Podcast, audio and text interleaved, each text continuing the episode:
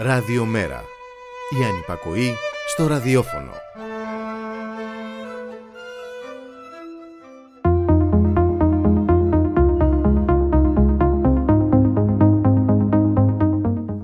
Το μυαλό είναι ο στόχος, έλεγε η Κατερίνα Γόγου, που γεννήθηκε σαν σήμερα το 1940.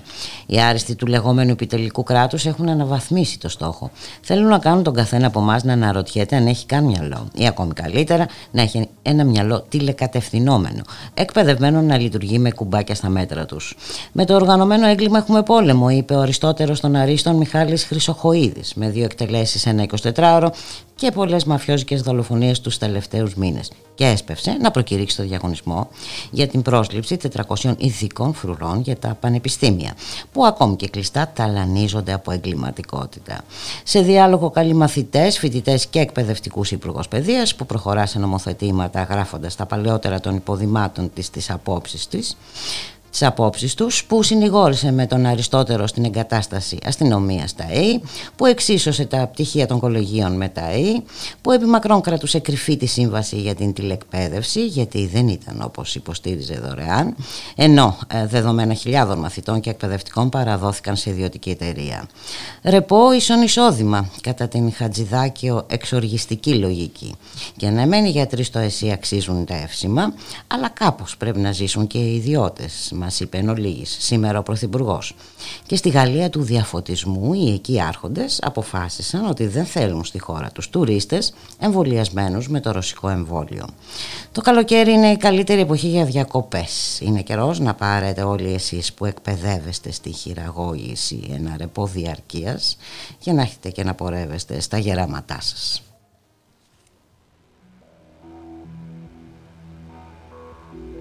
Εμένα οι φίλοι μου είναι μαύρα πουλιά. Εμένα οι φίλες μου είναι σύρματα τεντωμένα.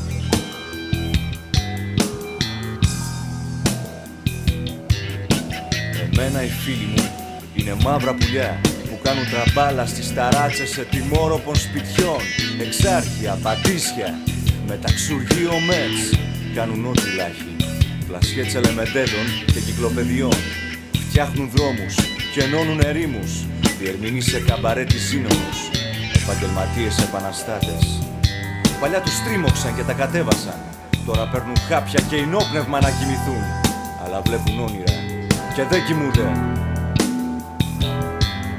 Εμένα οι φίλοι μου είναι μαύρα Εμένα οι φίλες μου είναι σύρματα τεντωμένα. Εμένα οι φίλοι μου είναι μαύρα Εμένα οι φίλες μου είναι σύρματα τεντωμένα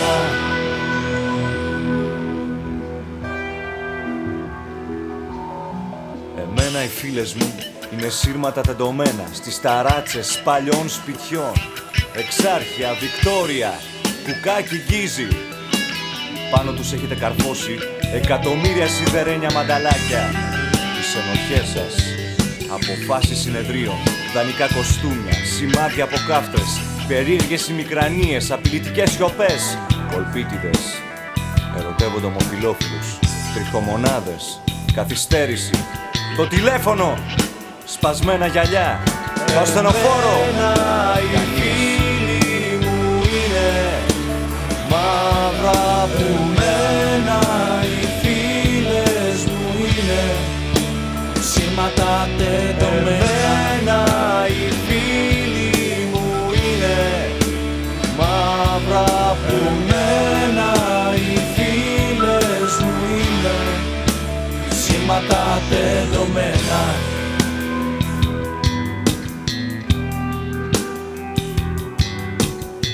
κάνουν ό,τι λάχει Όλο ταξιδεύουν οι φίλοι μου. Γιατί δεν τους αφήσατε σπιθαμί για σπιθαμί Όλοι οι φίλοι μου ζωγραφίζουν με μαύρο χρώμα. Γιατί τους ρημάξατε το κόκκινο. Γράφουν σε συνθηματική γλώσσα. Γιατί δική σας μόνο για γλύψιμο κάνει. Οι φίλοι μου είναι μαύρα πουλιά και σύρματα, στο λαιμό σας, στα χέρια σας, οι φίλοι μου.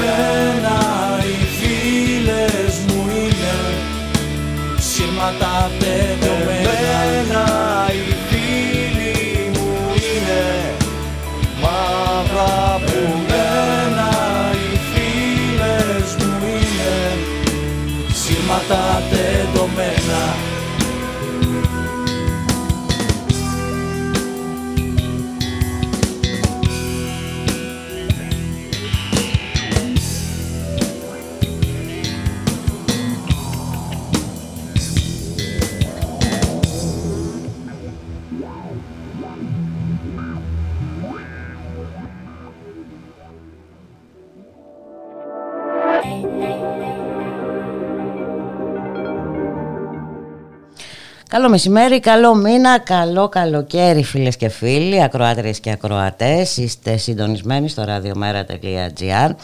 Το στίγμα της μέρας θα είμαστε μαζί μέχρι τις 3 στον ήχο Γιώργος Νομικό, στην παραγωγή Γιάννα Θανασίου, στο μικρόφωνο η Μπουλίκα Μιχαλοπούλου, 1η Ιουνίου σήμερα. Καλώς ορίζουμε τον Μιχάλη Κρυθαρίδη, εκπρόσωπο τύπου του Μέρα 25. Γεια σου Μιχάλη. Γεια σου Βουλικά.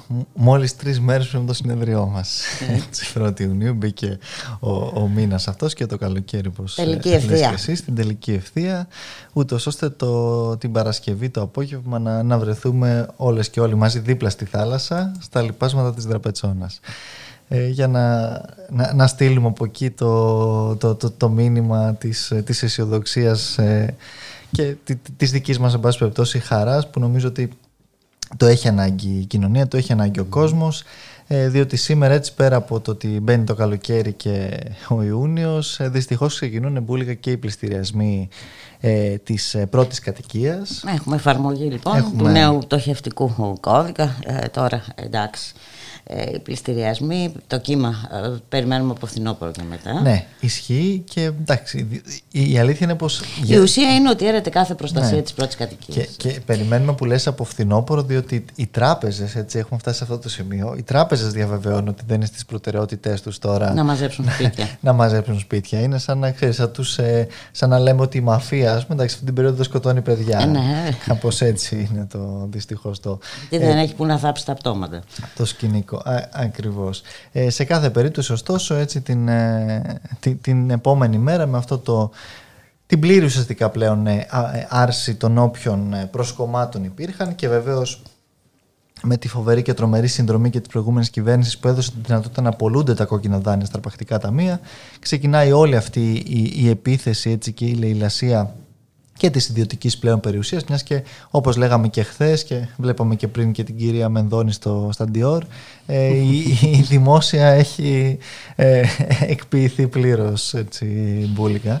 Δεν, δεν, έχει, μει- δεν έχουν μείνει και πολλά πράγματα, έχουν έχουν φροντίσει όλες. Ή πωλείται ή έχει ξεπουληθεί ή δίνεται προς εκμετάλλευσης στους περίφημους επενδυτές όπως ο Διόρ. Καλή ώρα, ναι. Ναι.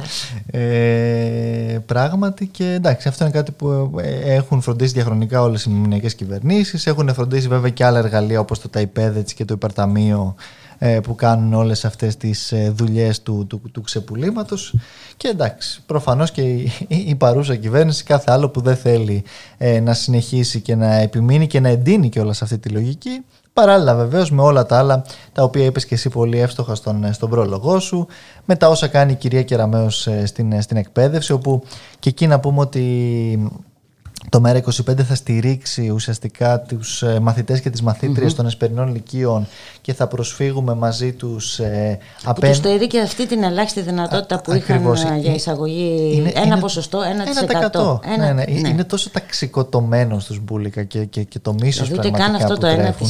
1%. Ε, για, για παιδιά που έτσι, ε, μιλάμε για, για μαθητές και μαθήτρες που αναγκάζονται να δουλεύουν παράλληλα με την, ε, με την εκπαίδευσή τους, για ανθρώπους που ψάχνουν μια δεύτερη ευκαιρία για να μπουν στην τριτοβάθμια εκπαίδευση. Και βεβαίως η κυρία Κεραμέο τους δείχνει την πόρτα της εξόδου από τη, από τη δημόσια εκπαίδευση, κάνοντας βεβαίως παράλληλα και τον καλύτερο πορτιέρι των ιδιωτικών κολεγίων και όλων των παρατρεχάμενων φίλων της της ολιγαρχίας, που, που κάθε άλλο παρά έτσι χαρούμενοι δεν είναι με όλες αυτές τις, ε, τις καταστάσεις που Όπως κάνει και ο Πρωθυπουργός τον Μπορτιέρη στους ιδιώτες στον χώρο της υγείας. Ε. Ναι, ναι, διότι μίλησε ο κ. Μητσοτάκης για, την, ε, για το ΕΣΥ, για μετά, το, το ΕΣΥ μετά την πανδημία και του καθεξής. Τι ωραία που τα πήγαν γιατροί και νοσηλευτικό προσωπικό. Ε, μόνοι τους βεβαίως, με αυτοθυσία, χωρίς την οποιαδήποτε υποστήριξη της πολιτείας που όχι απλώς δεν τους στήριξε, να θυμίσουμε εδώ ότι τους δύο και κιόλας έτσι. Με σειρά περιπτώσεων και την, το, το, το, το αποκορύφωμα, με περιπτώσει, που είχαμε δει έτσι και με τον ε, Κώστα του Καταραχιά.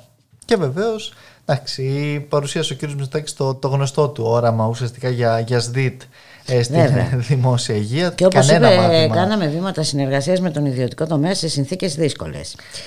Ε, ε, ναι. Εδώ το, το μόνο και που... το σύστημα υγείας πρέπει να βρει νέους τρόπους συνεργασίας με τον ιδιωτικό ε, τομέα. εδώ έχουμε δύο την άπαλη μπουλικα. Έχουμε από τη μία το σύνολο των μνημονιακών κυβερνήσεων και όχι μόνο, που είχαν αποψηλώσει πλήρως το εθνικό σύστημα υγείας με, με πάρα πολλές ελλείψεις σε προσωπικό, σε υποδομές και το καθεξής. Και έχουμε από την άλλη μια κυβέρνηση η οποία με ακόμα μεγαλύτερες νεοφιλελεύθερες αιμονές, ακόμα και μέσα στην πανδημία, και παρά το γεγονός ότι ακόμα και η Ευρωπαϊκή Ένωση ε, ήρε τους όποιους περιορισμούς υπήρχαν στο Δημοσιονομικό Σύμφωνο, ιδίως για τα ζητήματα έτσι, της ε, ενίσχυσης στην δημόσια υγεία. Σε, ωστόσο, ο κ. Μουστάκη ε, ε, απλώς έμεινε σε κάποιες δωρεές ιδιωτών, τις οποίες διαρκώς εγγενίαζε και κατά τα άλλα ε, το, το μοντέλο ακριβώς ε, των, των ΣΔΙΤ, τα οποία ήδη βλέπουμε κιόλας και σε κάποια εδώ νοσοκομεία της Αττικής. Ναι. Ακριβώς με τους εργαζόμενους να καταγγέλνουν όλη αυτή την κατάσταση με παράλληλα τα, τα, την εργολαβία και όλα αυτά που επίσης έχουν μπει με μια σειρά από outsourcing, σε καθαριότητα, σε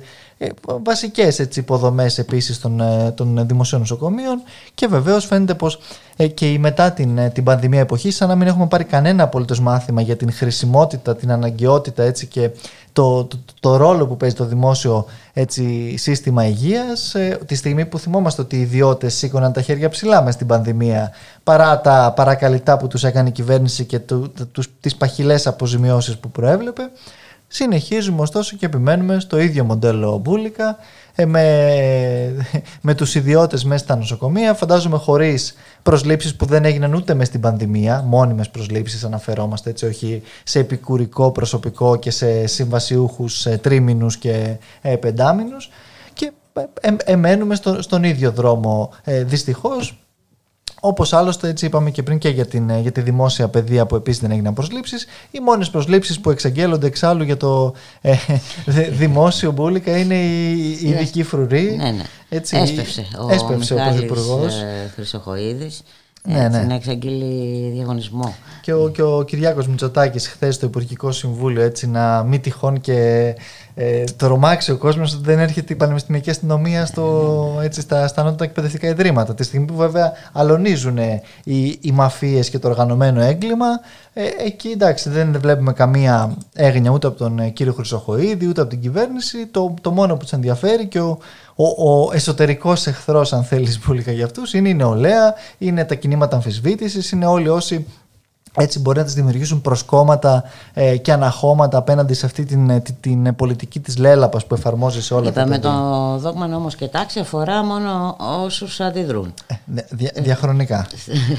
ναι και, και, και με συνέπεια. Πράγματι, το δόγμα νόμος και τάξη, το δόγμα της, ε, της καταστολής και βεβαίως έτσι και οι, οι, οι δημόσιες δαπάνες, οι, οι, οι, επενδύσεις του κράτους μόνο προς αυτό το, το, το πεδίο της, ε, της πολιτικής ε, φαίνεται να στρέφονται τη στιγμή που μια σειρά έτσι από άλλα ε, πεδία μένουν πραγματικά στο έλεος ε, από τη μία έτσι την, ε, και της πανδημίας και όλων αυτών των συνθήκων που βιώνουμε αλλά από την άλλη με, χάρη στην αυτοθυσία έτσι, αυτών ακριβώς των γιατρών ε, και των νοσηλευτών και όλων αυτών των ανθρώπων που δίνουν πραγματικά μια μάχη μόνοι τους ε, έχουμε καταφέρει κάποια πράγματα. Διότι αν περιμέναμε όντως από την πολιτική, από την ε, ε, κυβέρνηση του κ. Μητσοτάκη με όλο αυτό το ε, εντός πολλών εισαγωγικών σχέδιο και, και πρόγραμμα Μπούλικα, πραγματικά θα μέναμε ε, στο, στο έλεος της, της πανδημίας. Και έχει ενδιαφέρον κάποια στιγμή να δούμε πόσα από, όλα, από αυτά τα νοσοκομεία που έγιναν αποκλειστικά COVID επανήλθαν στην προτέρα κατάσταση. Θα έχει ενδιαφέρον να δούμε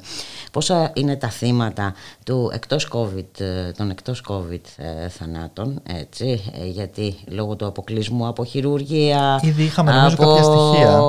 Ναι, είχαμε κάποια για στοιχεία. Για την αύξηση της, νοση... της ε, ε, θνησιμότητας ουσιαστικά ε, γύρω στο 10%. Μιλάμε για νοση... ναι, τρομερά μιλάμε... ποσοστά.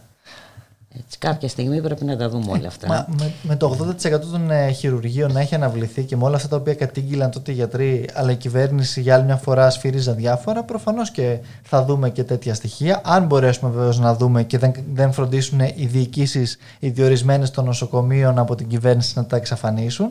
Σε κάθε περίπτωση, ε, ωστόσο, Νομίζω ότι υπάρχουν γιατροί ε, οι οποίοι τα καταγράφουν. Ε, είχα, είχαμε μιλήσει και εμείς το περασμένο διάστημα και υπήρχαν, υπάρχουν τέτοιου είδους ε, στοιχεία, υπάρχουν τέτοιες ε, αναφορές. Μιχάλη, ασχέτως αν η κυβέρνηση ούτε καν σκέφτεται φυσικά να μπει αυτό το θέμα σε διάλογο, σε δημόσιο διάλογο. Και θα ήθελα να σχολιάσει λίγο αυτό που έγινε στη Γαλλία, Μιχάλη. είναι πραγματικά... νομίζω είναι χαρακτηριστικό για το που έχει φτάσει η Ευρώπη όχι τον λέω βέβαια, γιατί σε καμία περίπτωση έχουμε απαγόρευση τουριστών στη Γαλλία ε, που έχουν εμβολιαστεί με το ρωσικό εμβόλιο. Εντάξει, είναι όλος αυτός ο πραγματικός πόλεμος συμφερόντων που γίνεται με τα εμβόλια και βεβαίως και, και γεωπολιτικός πόλεμος σε μεγάλο βαθμό.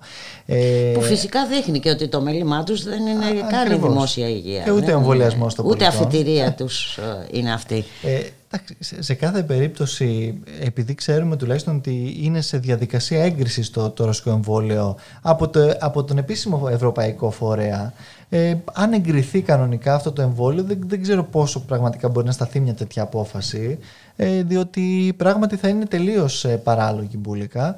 Και νομίζω ότι εντάξει, δείχνει πραγματικά το, τον τρόπο με τον οποίο κάποιοι έτσι ε, σπεκουλάρουν ε, όντως πάνω στην, ε, στη ζωή και στον πόνο των, ε, των ανθρώπων τη στιγμή που δεν έχει φροντίσει καν αυτή η Ευρωπαϊκή Ένωση μπουλικά να εξασφαλίσει τις απαραίτητες δόσεις των εμβολίων. Και δεν είναι μόνο αυτό. Ε, να πάμε και ένα βήμα παραπέρα. Εδώ μιλάμε για περιορισμό της ελευθερίας, των επιλογών. Ναι, ναι. Έτσι, και το πώς θα αυτό... ο καθένας μας ε, Έχεις...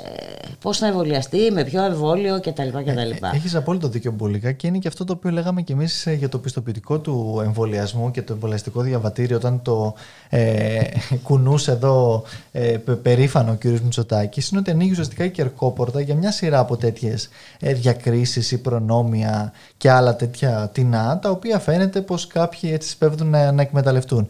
Και ε, όλο αυτό βεβαίως δεν είναι ούτε ξεκομμένο από τις μεγάλες εταιρείες, τις τουριστικές και τους διάφορους πράκτορες και τα συμφέροντα τα, τα διάφορα, τα οποία προφανώς έτσι ενορχιστρώνουν μια κατάσταση την οποία τότε είχε σπεύσει ο κ. Μητσοτάκης να υιοθετήσει και να προμοτάρει κιόλας. Θα δούμε τι θα, τι θα γίνει και εδώ στη συνέχεια, διότι τουλάχιστον έτσι όσον αφορά τον ελληνικό τουρισμό νομίζω ότι το, το, το κομμάτι του, του ρώσικου ας πούμε, τουρισμού είναι ένα από τα βασικά ε, στοιχεία και, και χαρακτηριστικά. Και εντάξει πρέπει και εκεί η κυβέρνηση ε, να, να δει τι θα κάνει δεν γίνεται από τη μία να πρωτοστατεί ας πούμε ε, στο, στη, στο, στη Λευκορωσία και σε όλο αυτό το, το αφήγημα που, που λέγαμε και τις προηγούμενες μέρες και από την άλλη ο κύριος Θεοχάρης ας πούμε να τα, τα έχει ας πούμε, πλακάκια με το, με το το ρωσικό τουρισμό και το καθεξής που έχει κάνει και κάποιες συμφωνίες γι' αυτό. Δηλαδή είναι πράγματι μια τελείως ε, θα λέγαμε αλλοπρόσαλη πολιτική και, και, και, τακτική που δεν οδηγεί σε τίποτα τελικά από αυτά γιατί ε, ο, οτιδήποτε γίνεται ουσιαστικά αναιρεί το, το, το προηγούμενο που έλεγα και φαίνεται ακριβώς πως για άλλη μια φορά η κυβέρνηση πορεύεται με τελείως τακτικές και λογικές βλέποντας και κάνοντας. Πάμε για ένα διάλειμμα.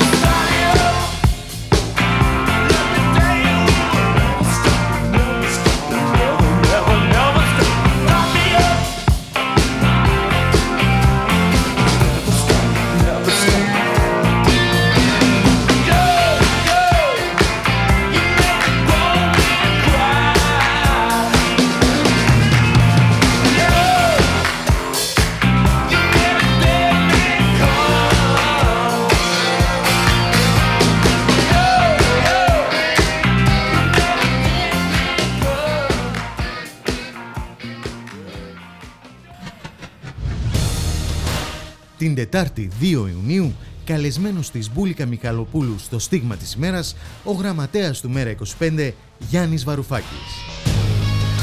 Μιλούν για το πρώτο διαβουλευτικό συνέδριο του Μέρα 25, αλλά και την πολιτική κατάσταση που επικρατεί. Τετάρτη, 2 Ιουνίου, καλεσμένος της Μπούλικα Μιχαλοπούλου, ο Γιάννης Βαρουφάκης.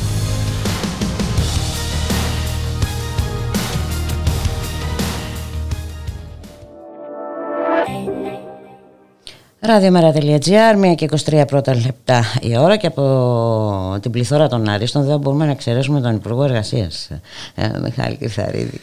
Έτσι. Δεν ξέρω αν ε, πληρώθηκες με τα τελευταία σου ρεπό.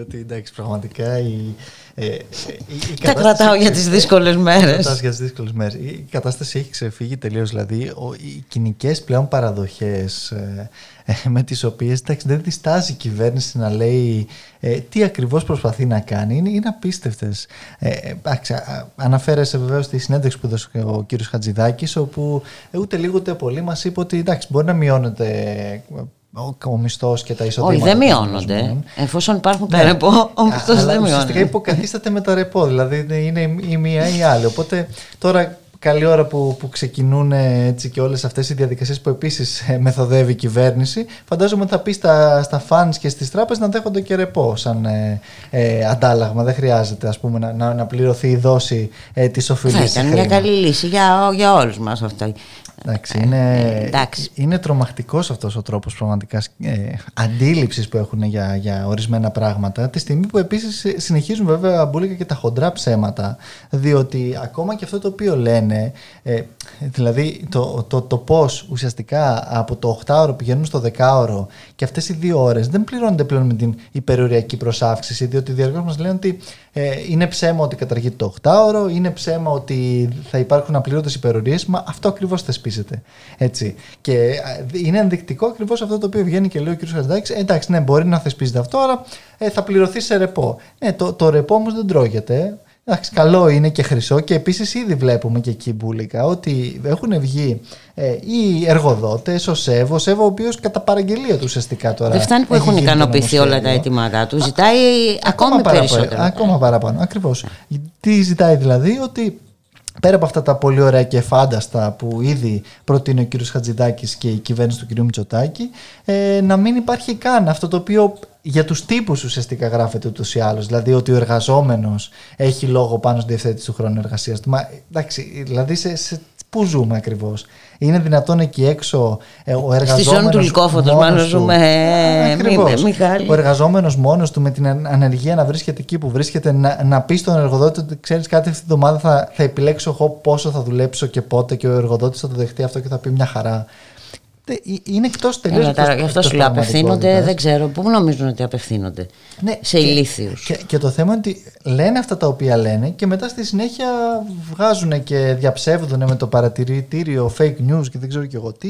Ε, γιατί η αντιπολίτευση, ας πούμε, επιτίθεται σε, σε, αυτά τα πραγματικά κοινικά λεγόμενα. Εντάξει, είναι, είναι πρωτοφανής πραγματικά αυτή η επίθεση τη στιγμή που ακόμα και οι δημοσκοπήσεις τις οποίες πιστεύει υποτίθεται η κυβέρνηση δείχνουν ότι η πλειοψηφία του κόσμου μπουλικα είναι απέναντι σε αυτή την ε, τη δίθεν μεταρρύθμιση. Διότι πολύ απλά δεν, δεν μπορεί να πείσει κανέναν ούτε ο κύριος Χατζηδάκης ούτε ο κύριος Μητσοτάκης ότι είναι ε, τόσο ε, παραμυθένια η κατάσταση στην, στην αγορά εργασίας τη στιγμή που οι ίδιοι έχουν φροντίσει φροντίσει όλα αυτά τα χρόνια να αποψηλώσουν ό,τι ελεγκτικό μηχανισμό υπήρχε. Έχουν φροντίσει όλα αυτά τα χρόνια να δώσουν τα πάντα ε, στον, στο ΣΕΒ και την Τρόικα που ζητούσε μια σειρά από κεκτημένα εργαζομένων έτσι να. Ε, ουσιαστικά να, να χαθούν μέσα σε όλο αυτό το διάβα της 11ετού ε, πλέον κρίσης και έρχονται τώρα και ζητάνε και άλλα. Βεβαίως, φαίνεται... άνοιξε η όρεξη. Ε, βέβαια, άλλη μόνο. Και φαίνεται καθαρά ποιος ήταν ο στόχος από την αρχή, Μιχάλη. Ναι. Ε, ο στόχος ήταν ακριβώς να φτάσουμε εδώ που έχουμε φτάσει. Και, και, και πραγματικά νομίζω ότι δεν υπάρχει δηλαδή και, και, και παραπέρα.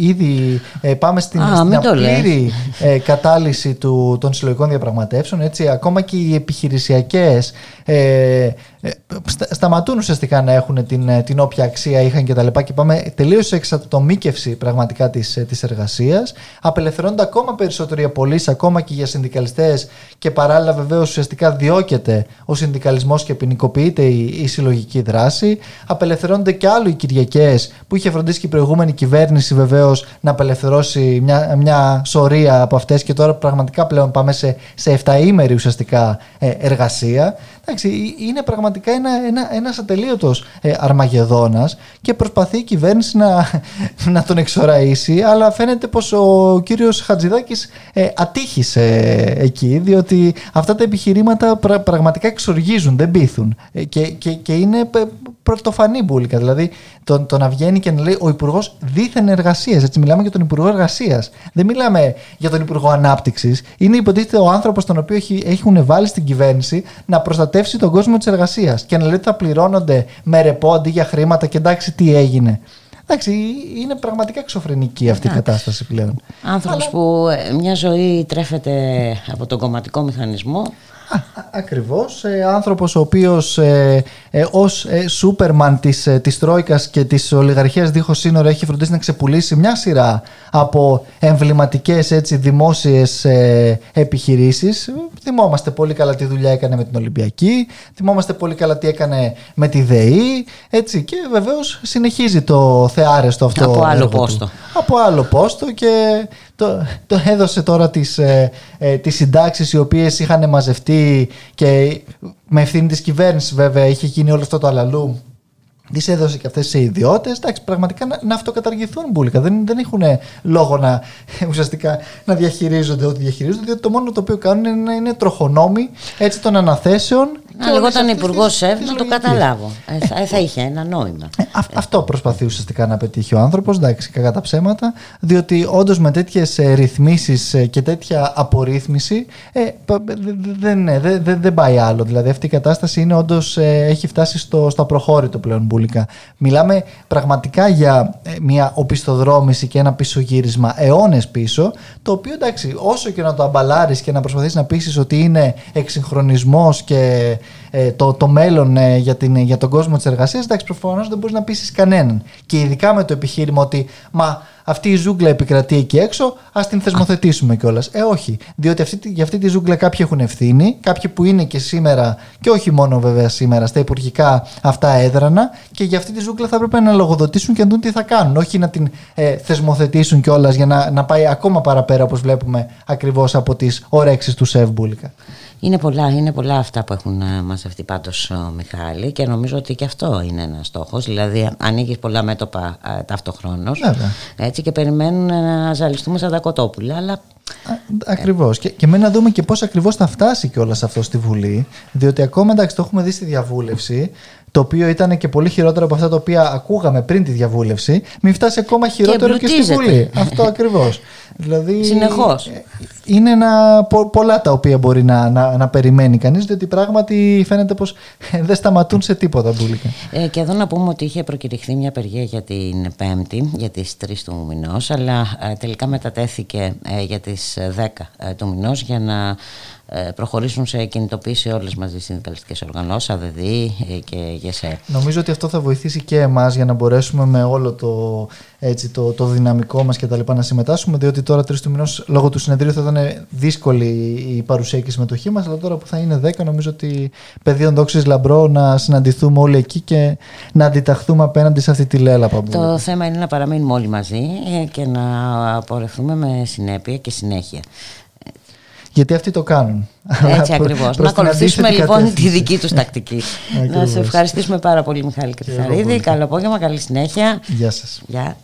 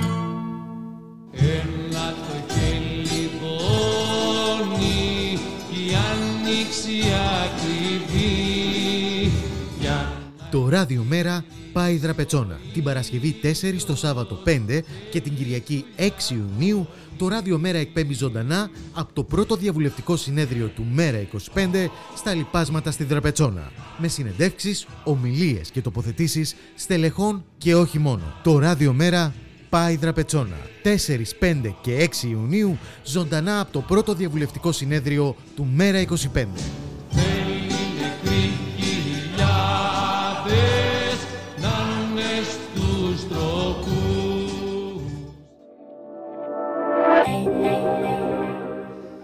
1 και 35 πρώτα λεπτά, 1η Ιουνίου σήμερα, πρεμιέρα για το νέο ε, πτωχευτικό κώδικα, χωρίς δίκτυ προστασίας πρώτη κατοικία.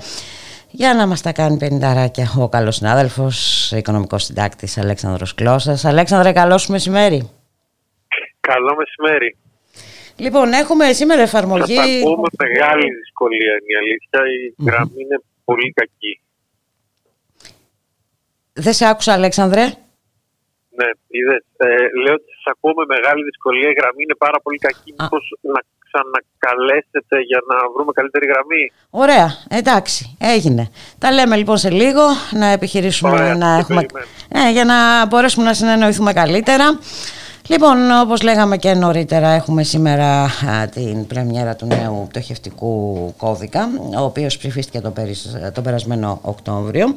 Ε, πρόκειται για την ολοκλήρωση του νομοθετικού πλαισίου, που ξεκίνησε με τις πρώτες μνημονιακές ε, κυβερνήσεις ε, και στοχεύει ε, βέβαια στην αρπαγή της ιδιωτικής περιουσίας των ε, πολιτών. Ε, ολοκληρώνει τη μετάβαση της ιδιωτικής περιουσίας ε, και μάλιστα όχι μόνο της προσημειωμένης σε τράπεζες και αρπακτικά ταμεία, την κερδοφορία των οποίων εγγυάται το ε, ελληνικό δημόσιο με τον πλέον ε, επίσημο τρόπο. Δεν ξέρω, έχουμε τώρα στη γραμμή τον συνάδελφο. Αλέξανδρε. Ναι, σας ακούω τώρα πολύ καλά. Α, ωραία. Ωραία λοιπόν. Α, πες μας, ε, έναρξη χαλοκαιριού σήμερα, αλλά και έναρξη έτσι, τη- του νέου πτωχευτικού κώδικα.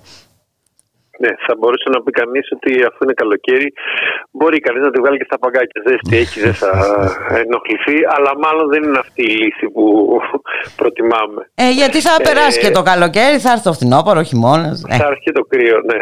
Ε, να πω ότι πριν από λίγη ώρα άνοιξε και επίσημα η πλατφόρμα, δηλαδή πλέον δέχεται αιτήσεις. Ποιες είναι οι παραδοχές, Οι παραδοχές είναι ότι όντως η Ελλάδα χρειάζεται ένα νέο ε, σύγχρονο, επίκαιρο, όχι περίπλοκο ε, πτωχευτικό δίκαιο, γιατί δυστυχώς όπως και σε όλα τα υπόλοιπα έτσι και σε αυτό έχουμε μια πολυνομία που δεν ευνοεί κανέναν. Ε, ο καθένας μπορεί να τη διαβάσει όπως θέλει.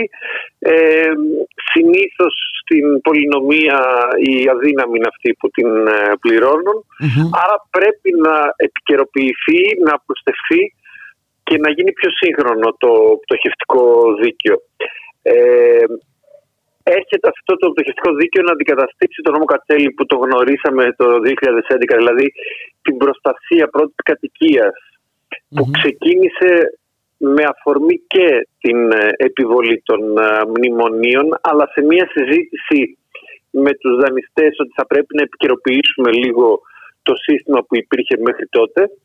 Όσο περνούσαν τα χρόνια αυτό έγινε απόλυτη ανάγκη για την προστασία της πρώτης κατοικίας κατά κύριο λόγο. Γιατί τα μνημόνια έφεραν ε, οικονομική δυσπραγία και η οικονομική δυσπραγία έφερε κατασχέσεις και οι κατασχέσεις έφερε πάρα πολλές οικογένειες να χάνουν την πρώτη τους ε, κατοικία. Και για να μην βλέπουμε κόσμο να μένει στον δρόμο. Υπήρξε αυτός ο περίφημος νόμος Κατσέλη. Βοήθησε πάρα πολλούς, προστάτευσε πάρα πολλούς. Η αλήθεια είναι όμως ότι είχε αρκετή γραφειοκρατία με αποτέλεσμα να υπάρχουν πολλές καθυστερήσεις, να υπάρχουν ουρές στα δικαστήρια και να υπάρχουν και παραθυράκια, γιατί και αυτό είναι αλήθεια, ώστε οι λεγόμενοι στρατηγικοί κακοπληρωτές να εκμεταλλευτούν αυτό το καθεστώς με αποτέλεσμα να βρουν ε, προστασία στον νόμο Κατσέλη και να μην πληρώσουν ενώ είχαν να πληρώσουν. μ, Τι μάλιστα. σημαίνει αυτό, αυτό δεν σημαίνει ότι δεν υπάρχει τρόπος να εντοπίσουμε τους ε, Ναι, νομίζω ότι αυτό δεν είναι κάτι δύσκολο όταν πλέον όλα τα, τα δεδομένα μας είναι γνωστά, έτσι. Ξέρουν και τι, ε, και τι χυμοποιούμε. Φαντάζομαι ότι είναι εύκολο να καταλάβει αν κάποιος είναι στρατηγικός κακοπληρωτής ή αν απλά δεν ε, έχει. Υπήρξε πάντα μία ωραία ε, λύση για να λέμε ότι πρέπει να αλλάξουμε το σύστημα για τους στρατηγικούς ε, κακοπληρωτές. Ήρθε λοιπόν ο νέος πτωχευτικός. Από μπαίνει σε εφαρμογή. Σταδιακά είναι η αλήθεια ότι θα μπει σε εφαρμογή, γιατί δεν είναι έτοιμο το σύστημα Για παράδειγμα, δεν υπάρχει ακόμα αυτός ο φορέας που θα αγοράζει στην ουσία τα σπίτια όσων θα τα χάνουν και θα έχουν το δικαίωμα να μείνουν μέσα ως ε, ενοικιαστές. Ε, πληρώνοντας ένα ενίκιο το οποίο ωστόσο δεν θα φερείται ε, έτσι, από το θα κεφάλι. Θα ναι. για 12 χρόνια αλλά δεν θα φερείται από την τελική τιμή εάν θελήσει να το ξαναπάρει να πίσω, να το αγοράσει. Του μετά από 12 χρόνια και αυτό είναι το παράλογο της όλης ιστορίας δηλαδή θα δίνει ένα ενίκιο έστω και με μια επιδότηση για πάρα πολλά χρόνια αυτά τα χρήματα δεν θα πάνε πουθενά, θα πάνε στην τραπεζα και μετά θα κληθεί στην εμπορική τιμή να ξαναγοράσει αν έχει το σπίτι. Αλλά αυτό και μάλιστα στην εμπορική τιμή, Αλέξανδρε, που ξέρουμε ναι, ναι. πολλές φορές ότι είναι μεγαλύτερη της αντικειμενικής αξίας. Ακριβώς. Και αυτό αφορά τους ε, ευάλωτους, δηλαδή ε, νοικοκυριά που βρίσκονται στην πραγματικότητα κάτω από το όριο της φτώχειας, αυτή η δικλίδα Για όλους τους υπόλοιπους δεν υπάρχει καμία δικλίδα Εάν φτάσουν στο σημείο της ρευστοποίησης της περιουσίας τους, θα χάνουν και την πρώτη τους κατοικία και θα βρίσκονται την επόμενη μέρα χωρίς κανένα περιουσιακό στοιχείο. Αν είναι ελεύθεροι επαγγελματίες χωρίς δουλειά, γιατί θα έχουν χάσει και την επιχείρησή τους, στο μηδέν για να ξεκινήσουν πάλι από την αρχή. Αυτή είναι η λεγόμενη δεύτερη ευκαιρία. Ε, που προφανώς Αυτός σαν καταδίκη ακούγεται περισσότερο, Αλέξανδρε, παρά σαν ε, ευκαιρία. Ναι, ε, προφανώς κανείς δεν μπορεί να πει ότι αυτό δίνει ε, λύση. Θεωρητικά θα υπάρχουν αρκετά στάδια μέχρι να φτάσουμε σε αυτό. Δηλαδή θα υπάρχουν στάδια συζήτηση για να υπάρξει μια ρύθμιση συνολική των οφειλών που έχει ο ιδιώτης ε, με το δημόσιο και με τις τραπεζες και αν με το δημόσιο είναι εύκολο θεωρητικά να ρυθμίσει κάποιος τα χρέη του γιατί προτιμά το δημόσιο να, ε, να παίρνει έστω και κάποιες δόσεις από το να φορτωθεί ακίνητα που δεν θα έχει και τι να τα κάνει. Ε, οι τράπεζες είναι το δύσκολο της όλης υπόθεσης. Και είναι το δύσκολο της όλης υπόθεσης από την άποψη ότι οι τράπεζες ε, συνήθως δεν δέχονται καμία ρύθμιση. Α πάει οποιοδήποτε σε μια τράπεζα που έχει ένα χρέος και να πει θέλω να ρυθμίσω την οφειλή μου γιατί δεν μπορώ να τα βγάλω ή θα του πούνε δεν μπορούμε να κάνουμε κάτι ή η πρόταση που θα του κάνουν θα είναι πραγματικά εντελώς ασύμφορη για τον καταναλωτή. Ε, και, μιλάμε για τις τράπεζες ε, έτσι που τις έχουμε πληρώσει επανειλημμένα, Αλέξανδρε. Βέβαια, βέβαια, βέβαια.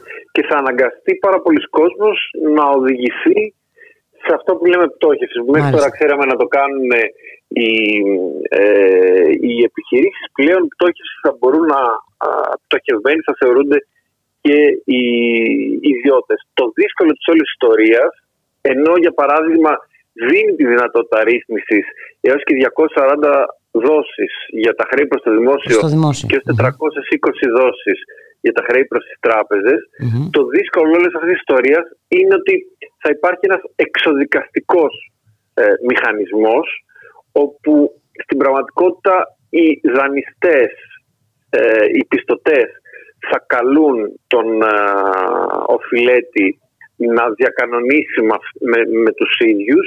Άρα θα έχουν και το μαχαίρι και το πεπόνι και το καρπούζι ε, στα χέρια τους και αυτοί θα κρίνουν αν θέλουν κάποιον να το στείλουν στην, στην πτώχευση ή οχι Και το επικίνδυνο της όλης ιστορίας είναι ότι πολλές φορές μπορεί να κρίνουν ξέροντας τι έχει στην ιδιοκτησία του ο φιλέτης, άρα και αν έχουν να κερδίσουν ή όχι από mm αυτήν την ε, ιδιοκτησία.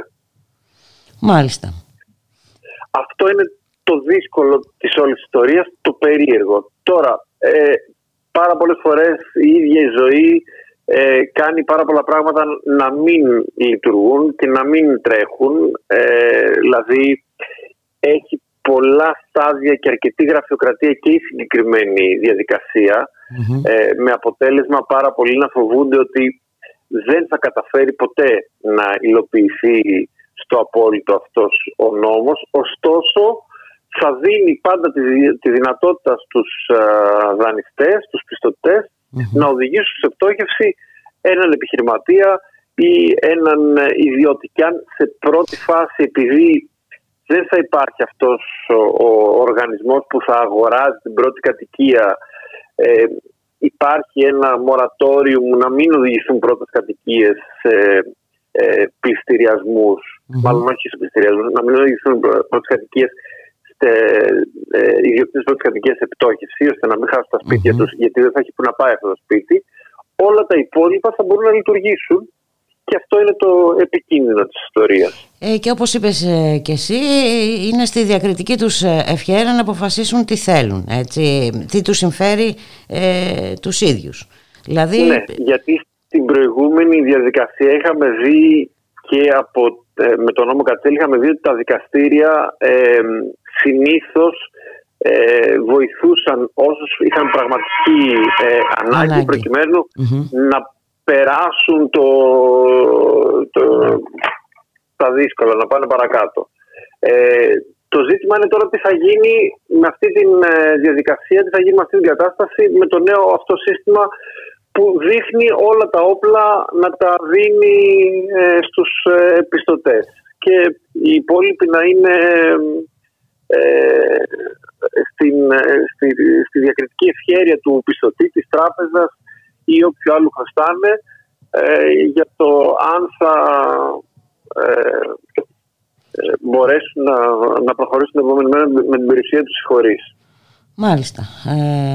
και βέβαια, Αλέξανδρε, Είπες και εσύ, θα υπάρξει βέβαια κάποιος χρόνος μέχρι να λειτουργήσει το σύστημα. Ε, θα υπάρξει με τα funds τι γίνεται τώρα, με αυτά που θα πάνε στα, στα funds. Δύσκολα τα περιμένουμε θεωρητικά από τον Σεπτέμβρη και μετά, από, την, από το φθινόπωρο και μετά περιμένουμε να τρέξει πολύ το συγκεκριμένο σύστημα, αλλά όπως και να έχει ε, ξέρουμε πού μπορεί να οδηγηθεί ένα τέτοιο σύστημα, ξέρουμε πώς μπορεί να οδηγηθεί ένα τέτοιο σύστημα, ξέρουμε τι δυσκολίες μπορεί να φερει ένα τέτοιο σύστημα στην ε, πραγματικότητα.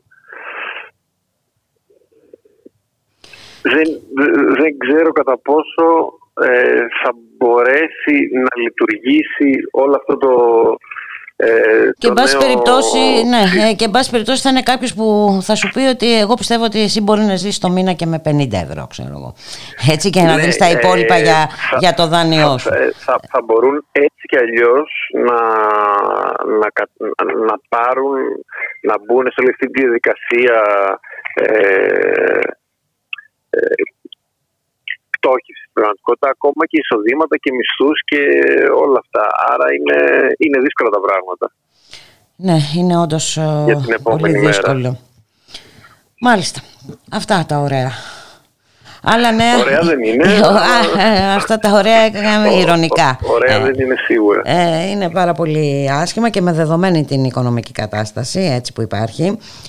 Με, με τα αποτελέσματα ε, της πανδημίας που δεν έχει ατελειώσει ακόμα να μην τα έχουμε δει στο σύνολό τους. Αυτό, αυτό είναι το μεγαλύτερο ζήτημα γιατί αυτός και είναι ένας μηχανισμός που θα το δούμε στην πορεία αν μπορεί να λειτουργήσει ή αν δεν μπορεί να λειτουργήσει και πώς μπορεί να λειτουργήσει και όλα αυτά είναι ένας μηχανισμός που θα το δούμε δυστυχώς σε πρώτη εικόνα, στο, στη, στη συνολική εικόνα, στο συνολικό πλαίσιο μοιάζει να δημιουργεί πάρα, πολύ, πάρα πολλά προβλήματα σε όσους χρωστούν. Το δύσκολο, το, το μεγάλο δύσκολο και το μεγάλο ερώτημα παράλληλα στην όλη ιστορία είναι γιατί να εφαρμοστεί ένα τέτοιος, ένα τέτοιο πτωχευτικό δίκαιο, ένα τέτοιος πτωχευτικός κώδικας σε μια τέτοια περίοδο.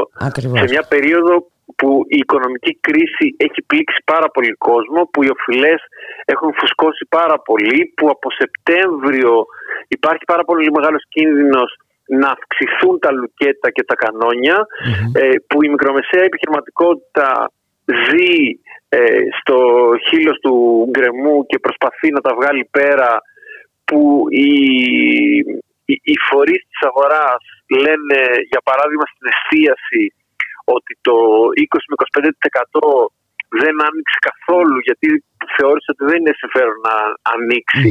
Ότι ήδη υπάρχουν χίλια λουκέτα επίσημα. Ότι μετά το καλοκαίρι περιμένουν δεκάδες, εκατοντάδες λουκέτα στην ε, συγκεκριμένη αγορά.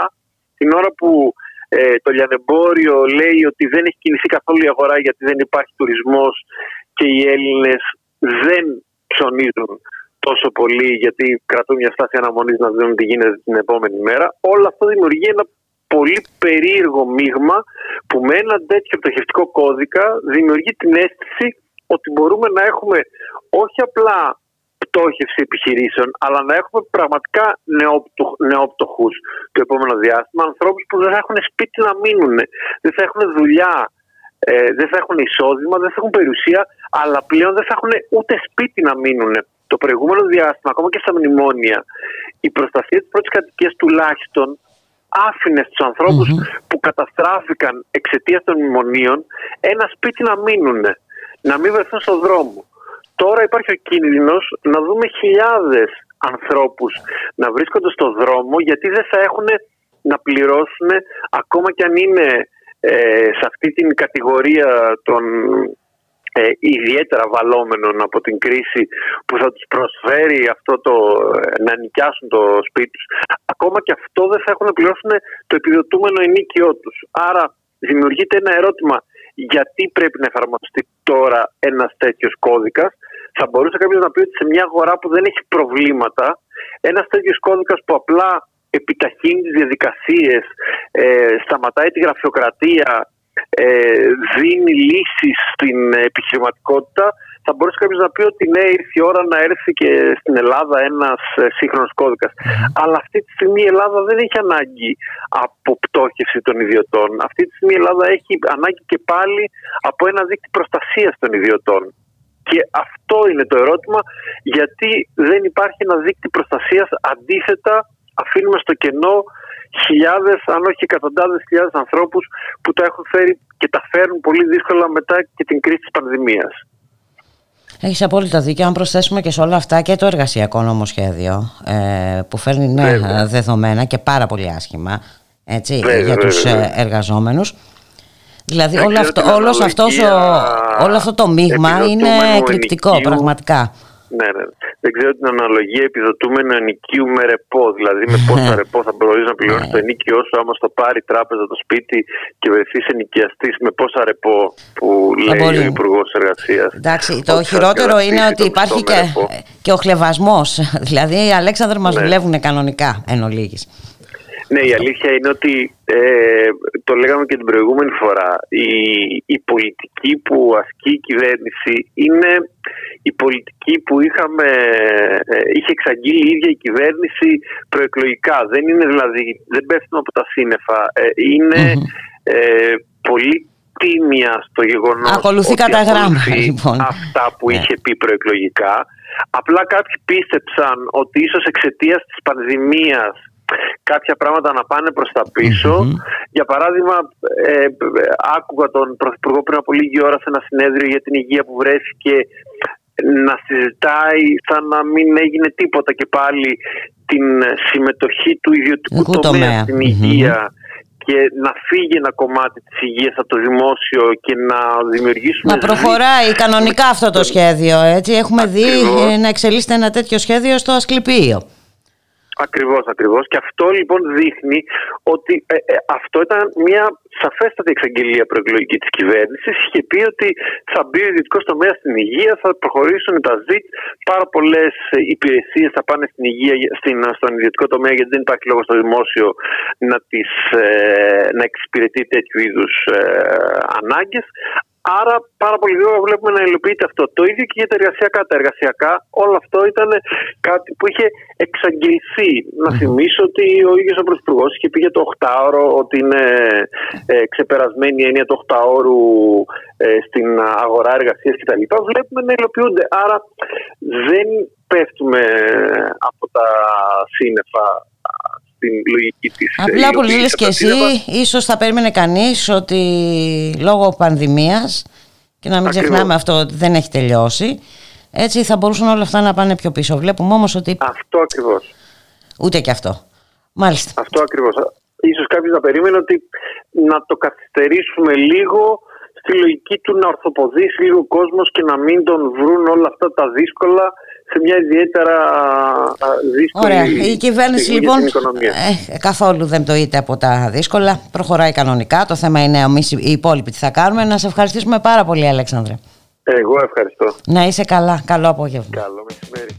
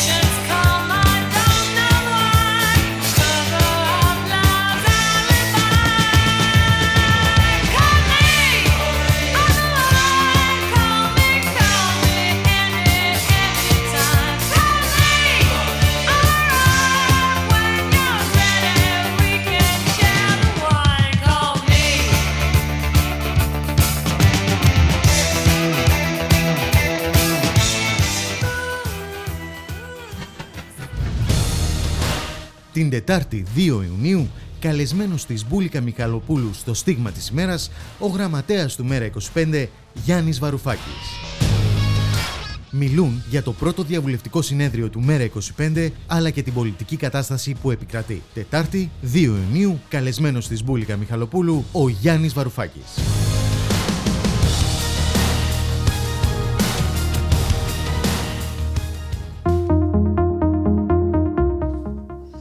Να μείνουμε στο θέμα για το οποίο μιλούσαμε προηγουμένως ε, για την έναρξη, την πρεμιέρα σήμερα του νέου πτωχευτικού ε, δικαίου που αφήνει χωρίς δίκτυ προστασίας ε, την πρώτη κατοικία. Να καλωσορίσουμε τον κύριο Δημήτρη Μέρκο, γραμματέα του Συλλόγου Εφοριακών Αττικής και Κυκλάδων. Καλό απόγευμα κύριε Μέρκο. Γεια σας κύριε Μιχαλοπούλου, σας και τους ακροατές μας. Και βέβαια από όλο αυτό δεν, εξαιρούνται, δεν εξαιρούνται ούτε οι, όσοι έχουν πάρει δάνειο από το Ταμείο Παρακαταθηκών και Δανείων, έτσι δεν είναι; Κοιτάξτε κύριε Μιχαλοπούλου, οι δανειολήπτες στο Ταμείο Παρακαταθηκών και μιλάμε περίπου για 150-160 οικογένειες, mm-hmm. παρότι η περίπτωσή τους δεν βλέπει συχνά το φως της δημοσιότητας, ε, ζουν κάτω από ένα ιδιαίτερα σπεκτικό περιβάλλον τα τελευταία 10 χρόνια. Ε, μιλάμε για τις περιπτώσεις χιλιάδων οικογενειών, δημοσίων υπαλλήλων, οι οποίοι επέλεξαν σε εισαγωγικά, θα το πω, την ασφάλεια ενός δημόσιου πιστοτικού ιδρύματος προκειμένου να απευθυνθούν για ένα στεγαστικό δάνειο, γιατί μιλάμε πάντα για δάνεια πρώτης κατοικίας. Mm-hmm. Ε, και βρίσκονται εδώ και 10 χρόνια, επαναλαμβάνω, σε ένα ασφυκτικό περιβάλλον. Δεδομένου ότι οι μισθοί των δημοσίων υπαλλήλων γνώρισαν σε αντίθεση με αυτή την εικόνα που υπάρχει ότι στο δημόσιο όλα καλά ε, μειώσεις που φτάνουν το 40 και 45% ε, χωρίς όμως να υπάρξει καμία ουσιαστική ρύθμιση των δανειακών τους υποχρεώσεων. Ε, και αξίζει, αν μου επιτρέπετε να πω, ότι το παράλογο της ιστορίας και για τους φίλους που μας ακούν, ότι τα δάνεια που δοθήκαν στους δημοσίους υπαλλήλους ε, ήταν δάνεια τα οποία ήταν προσαρμοσμένα και κλειδωμένα, επιτρέψτε μου την έκταση, στο ύψος της μισθοδοσίας του κάθε εργαζόμενου. Δηλαδή, δεν έχει τη δυνατότητα να αιτηθεί παραπάνω ή μικρότερο, ή μικρότερο δάνειο. Έβγαινε από το Υπουργείο Οικονομικών η μισθοδοσία σου, πήγαινε στο παρακαταθήκον που ήταν εποπτευόμενο από το Υπουργείο Οικονομικών και έλεγε κυρία Μιχαλοπούλου, αυτό είναι το δάνειό σας. Ήταν δηλαδή άρρηκτα συνδεδεμένο με το ύψος ε, Προσαρμοσμένο με το ύψος του μισθού ώστε να μπορεί να εξυπηρετεί ναι, ναι. το, το δάνειο.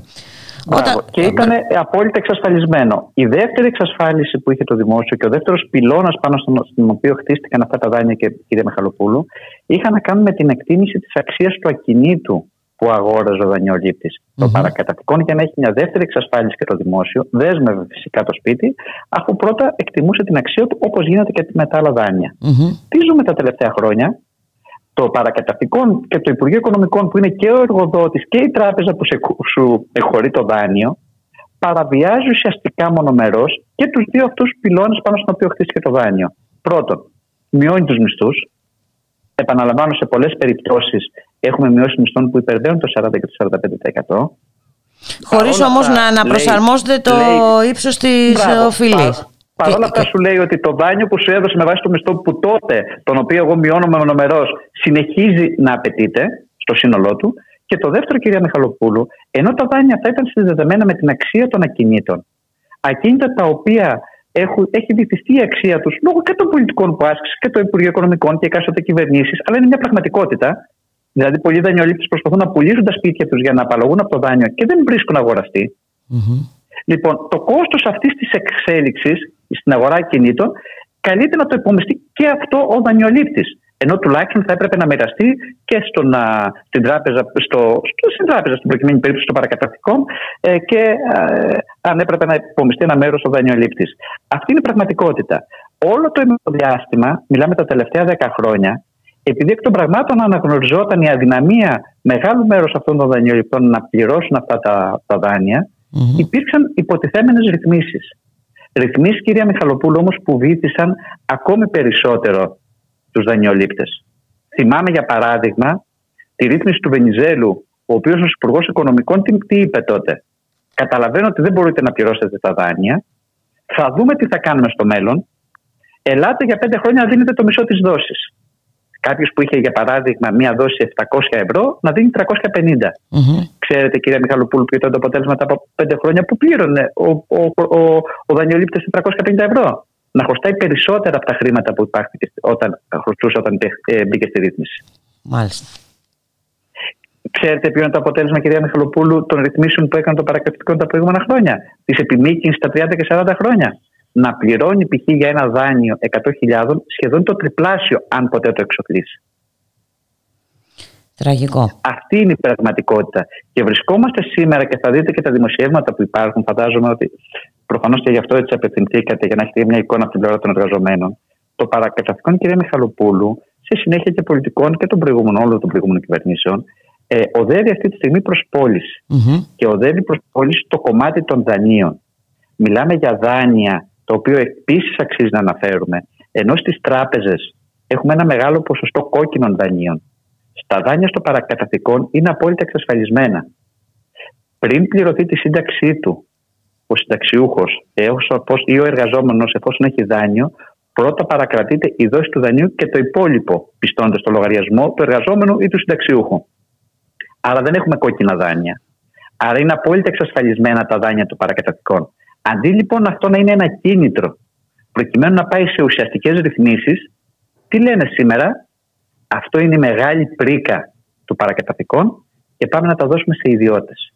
Ήδη έχει ξεκινήσει η διαδικασία, αναζητείται ανάδοχος, ο οποίος θα φέρει είτε θα απευθυνθεί σε φαν είτε θα απευθυνθεί σε τράπεζες, προκειμένου να εκχωρήσουν τα απολύτως εξασφαλισμένα δάνεια τα οποία φέρουν βέβαια στην πλάτη των δανειοληπτών έσοδα για το δημόσιο να τα δώσουν στις τράπεζες. Αυτό βρίσκεται αυτή τη στιγμή σε εξέλιξη, έχει βγει ήδη στον αέρα η διαδικασία της προκήρυξης. Και τρέχει, μιλάμε για ένα τεράστιο σκάνδαλο το οποίο, επαναλαμβάνω, δεν έχει κανένα κόστος, έχει έσοδο το δημόσιο. Δεν είναι καν κόκκινα δάνεια, όπως είπατε κι εσείς. Δεν είναι, ε, δεν είναι καν που να υπάρχει δάνεια. αυτό το άλοθη, τέλος πάντων, ε, των κόκκινων δανείων και των υποτιθέμενων στρατηγικών κακοπληρωτών κτλ. κτλ. Δεν υπάρχουν αυτά. Δεν υπάρχουν αυτά και μάλιστα επαναλαμβάνω θα μπορούσε μέρος των εσόδων που έχει το παρακαταθηκόν τα δάνεια στο παρακαταστικό, κυρία Μιχαλοπούλου, είναι, έχουν συναυθεί ένα επιτόκιο από 4,9 ως 6,2. Όταν αυτή την αγορά ο δανεισμός γίνεται με αρνητικό επιτόκιο, για να καταλάβουμε το μέγεθος. Αντί λοιπόν το δημόσιο να μειώσει τα έσοδά του και να κάνει ουσιαστικές ρυθμίσεις προκειμένου ο κόσμος μετά από τη μείωση των εισοδημάτων, μετά τον ένθια που πρόσθεσε στα κίνητα, που οι δανειολήπτες τον πληρώνουν, δεν το πληρώνει το, το παρακαταθήκον. Αντί λοιπόν να πάει σε ουσιαστικές ρυθμίσεις, έρχεται αυτό το φιλέτο, γιατί πρόκειται περί φιλέτου, να το δώσει στους ιδιώτες. Και προσέξτε και μια πρόταση που κάναμε επίσης. Προκειμένου να, να χρηματοδοτηθεί και αυτή η ρύθμιση. Το παρακαταθήκον, κύριε Μιχαλοπούλου, όλα τα παλιότερα, όλα τα προηγούμενα χρόνια, είχε τη δυνατότητα να δίνει σε δημοσίους υπαλλήλους μικρά δάνεια των 5-6 χιλιάδων, σχετικά χαμηλότερα σε σχέση με τα επιτόκια που υπήρχαν στην αγορά, προκειμένου κάποιος να φτιάξει τα παράθυρα του σπιτιού του, να κάνει κάποια επισκευή κτλ. Τα οποία επίσης παρακρατούνταν από το, από μισθό. Επίσης εξασφαλισμένα. Επίσης εξασφαλισμένα. Η πρόταση που κάναμε ήταν ότι από τη στιγμή που χρειάζεται χρήματα το παρακατοικικό για, να χρηματοδοτήσει αυτή τη ρύθμιση των δανειων γιατί δεν επανενεργοποιεί αυτά τα δάνεια, τα οποία είναι χρήματα που αν κάποιος τα πάρει ένα δάνειο 5.000, δεν θα το πάει να το βάλει στην άκρη. Θα, θα κάτι στο σπίτι του, θα καλύψει κάποια ανάγκη. Είναι χρήματα που θα πέσουν πάλι στην αγορα Προκειμένου να χρηματοδοτήσει μια, ή να ενισχυτικά να χρηματοδοτήσει αυτή τη ρύθμιση. Η απάντηση των παρακρατικών, ξέρετε ποια είναι, και από την προηγούμενη κυβέρνηση και από τη σημερινή ότι απαγορεύουν οι τράπεζες να ενεργοποιήσουν αυτή τη διαδικασία γιατί θα χάσουν πελάτες. Μάλιστα. Ομά. Ξεκάθαρα. Ομά, όπως το είπατε. Ομά, Μιλάμε κοινικά. Για ένα τεράστιο σκάνδαλο που είναι εις βάρος των δημόσιων εσόδων. Ένα σκάνδαλο το οποίο ακουμπάει 150-160 χιλιάδες οικογένειες οι οποίοι δεν πήραν δάνεια για να φτιάξουν τηλεοπτικούς σταθμούς. Πήραν δάνεια για να φτιάξουν ένα σπίτι. Για πρώτη κατοικία μιλάμε. Είναι δάνεια τα οποία εξοφλούνται. Είναι δάνεια των οποίων οι συμβάσεις καταγγέλλονται μονομερός από το Υπουργείο Οικονομικών που είναι και ο τραπεζίτης και ο εργοδότης. Και αντί αυτό, έστω να μείνουν τα έσοδα στο δημόσιο, ετοιμάζονται να τα δώσουν σε ιδιώτες. Έσοδα και, ε, και συμβάσεις οι οποίες φέρνουν κέρδη στο δημόσιο, έστω και αν αυτά είναι εις βάρος των δανειολητών. Είναι κάτι το οποίο πρέπει να αναδειχθεί, είναι κάτι το οποίο πρέπει να απαντηθεί και εμείς από την πλευρά μας, με κάθε τρόπο και μέσα από τα σωματεία, στο βαθμό που ανταποκρίνονται στο ρόλο τους, προσπαθούμε να πιέσουμε προς αυτή την κατεύθυνση. Ναι, βέβαια, γιατί όντως, όπως είπατε και εσείς, είναι, είναι, πρόκειται περί σκανδάλου. Ε, έτσι. Και ε, θα κινδυνεύσουν αυτοί που έχουν πάρει τα σπίτια, έτσι, των οποίων τα δάνεια εξυπηρετούνται, όπως είπατε και εσείς, και θα χάσει λεφτά το δημόσιο για χάρη των ιδιωτών. Και ε, βέβαια ε, και αυτή η κοινική δήλωση ότι δεν το επιτρέπουν οι τράπεζες νομίζω δείχνει και την ουσία ε, του θέματος. Έτσι δεν το επιτρέπουν οι τράπεζες τις οποίες έχουμε εμείς ανακεφαλαιώσει τρεις, ε, ανακεφαλοποιήσει τρεις-τέσσερις φορές. Ε. Μα ούτως ή άλλω και με τα προηγούμενα μνημόνια, κυρία Μιχαλοπούλου, το παρακαταθήκον που ήταν ένας υγιής, τουλάχιστον όπως μπορούμε να εκτιμήσουμε εμείς φορέας, που στερήσαν το δικαίωμα και να ανοίγει κάποιος λογαριασμό. Δηλαδή, αν η κυρία Μιχαλοπούλου θέλει να πάει να ανοίξει λογαριασμό στο παρακαταθήκον για να καταθέσει τις οικονομίες της, απαγορεύεται. Μάλιστα. Και να δίνει νέα δάνεια, παρότι ήταν υγιής και δεν είχε κόκκινα δάνεια. Αυτό είναι αδιανόητο. Επαναλαμβάνω, δεν μιλάμε για κάποιο προβληματικό φορέα. Αδιανόητο για μας, ε, για αυτούς απόλυτα κατανοητό. Ε, Προφανώς, γι' αυτό προχωράνε και σε όλα αυτά. Είπαμε τα πάντα στους ε, ιδιώτες, αυτός είναι άλλωστε ο στόχος.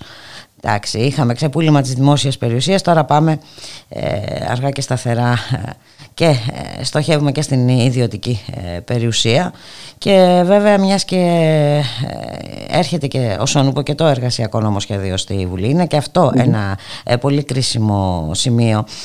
Κύριε Μέρκο τα συνδικάτα αποφάσισαν να κατέβουν σε κοινή απεργία στις 10 του μηνός ε, εσείς ποιες είναι οι κινητοποίησεις στο δικό σας το χώρο, πώς το βλέπετε όλο αυτό; Κοιτάξτε, ε, ε, προφανώς χαιρετίζουμε τις κινητοποιήσεις. Ε, ασκούμε την κριτική μας γιατί θεωρούμε ότι ο ρόλος ιδιαίτερα των τριτοβάθμιων συνδικαλιστικών οργάνων και κυρίως της ΓΕΣΕ δεν είναι αυτός που οι συνθήκες Ε, είναι μια κριτική που ασκείται. Αφρίζουμε και εμείς την άποψή μας αυτή την κριτική. Είναι σαφές. Ε, πλέον ε, αμφισβητούνται, πάμε δεκαετίες πίσω, πέρα αμφισβητούνται κατοχυρωμένα εργασιακά δικαιώματα ε, αμφισβητείται ευθέως, κυρία Μιχαλοπούλου, και το δικαίωμα της συλλογικής δράσης και της λειτουργίας των, των σωματείων ναι, εντάξει, με τα προβλήματά τους. Τίποτα από ό,τι ξέρουμε δεν θα μείνει ως έχει. Ναι, Όλα... ε, αλλά θεωρούμε ότι η, ότι η αλλαγή του τρόπου λειτουργίας των σωματείων είναι υπόθεση των ίδιων των εργαζομένων οι οποίοι πρέπει να πυκνώσουν τις γραμμές τους, να συμμετέχουν στις συλλογικές διαδικασίες, να αλλάξουν και να ανατρέψουν τις διοικήσεις τους. Δεν μπορεί και δεν έχει ρόλο να το κάνει η κυβέρνηση, γιατί προφανώς δεν θέλει να το κάνει προς την σωστή κατεύθυνση. Και είναι λογικό από την πλευρά της είναι απέναντι. Ε, από εκεί και πέρα, στο χώρο το δικό μας, τα έχουμε ξαναπεί στο, στη φιλόξενη συχνότητά σας, πολλά από αυτά τα πράγματα τα οποία προωθούνται σε σχέση με την κατάργηση του 8 ώρου, ε, τις απλήρωτες υπερορίες, τη δουλειά του Σαββατοκύριακο, ε, τη χρήση ιδίων μέσων προκειμένου να ανταποκριθούμε στο έργο μας κτλ. Ε, στα πλαίσια της ΑΔΕ αυτού του μορφώματος, το οποίο έχει δημιουργηθεί και θα επεκταθεί και σε όλο το δημόσιο, αυτά είναι τα σχέδια, ε, το ζούμε εδώ και αρκετά χρόνια. Ε, Εμείς στην ΑΔΕ ζούμε ένα πραγματικά εργασιακό ε, μεσαίωνα, κυρία Μιχαλοπούλου.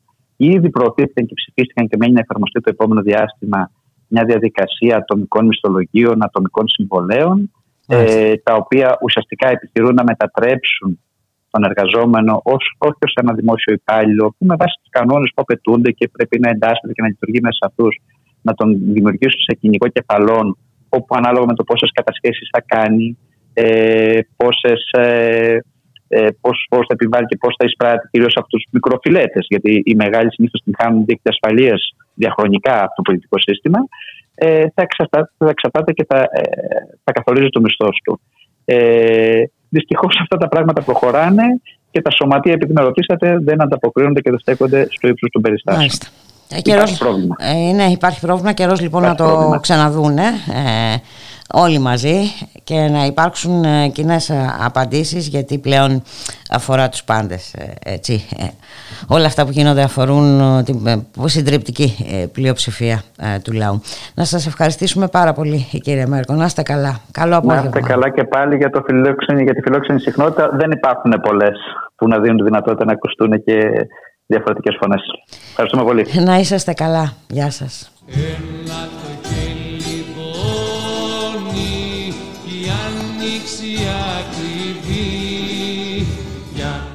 ράδιο μέρα πάει δραπετσόνα. Την Παρασκευή 4 το Σάββατο 5 και την Κυριακή 6 Ιουνίου το ράδιο μέρα εκπέμπει ζωντανά από το πρώτο διαβουλευτικό συνέδριο του Μέρα 25 στα λοιπάσματα στη Δραπετσόνα. Με συνεντεύξεις, ομιλίες και τοποθετήσεις στελεχών και όχι μόνο. Το ράδιο μέρα πάει δραπετσόνα. 4, 5 και 6 Ιουνίου ζωντανά από το πρώτο διαβουλευτικό συνέδριο του Μέρα 25.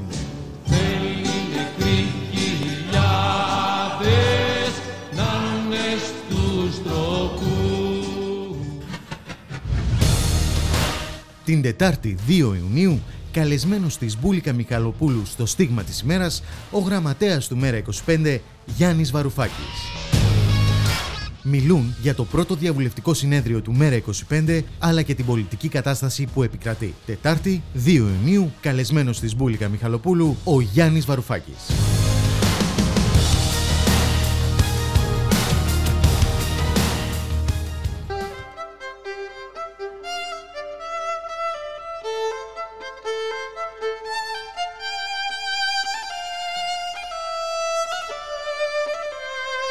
Ραδιομέρα. Η ανυπακοή στο ραδιόφωνο.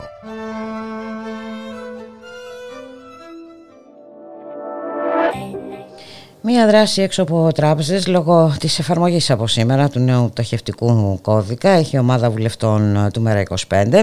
Να καλωσορίσουμε την βουλευτή Μαρία Πατζίδη. Μαρία καλό μεσημέρι, καλό απόγευμα. Καλό μεσημέρι Πούλικα, καλό μεσημέρι και στους ακροατές μας. Ναι, δυστυχώς ε, σήμερα έχει δοθεί το σημείο ε, η εκκίνησης, έτσι το σήμα εκκίνησης για έναν ε, νόμο βάρβαρο θα λέγαμε, για έναν νόμο που άρει κάθε δίκτυ προστασίας και από την πρώτη κατοικία. Σωστά, γι' αυτό παρευρεθήκαμε εγώ, ο Κρήτον Αρσένη και ο Πλέονας, Πλέον για να δώσουμε να, να δώσουμε το παρον και να δείξουμε ότι είμαστε το μόνο κόμμα και που αντιστεκόμαστε, αλλά και που πραγματικά δεν έχουμε συμβάλει ποτέ σε κάτι τέτοιο, σε ένα τέτοιο τερατούργημα. Γιατί το λέω αυτό. γιατί ξεκίνησαν όλα από Σαμαρά και Βενιζέλου.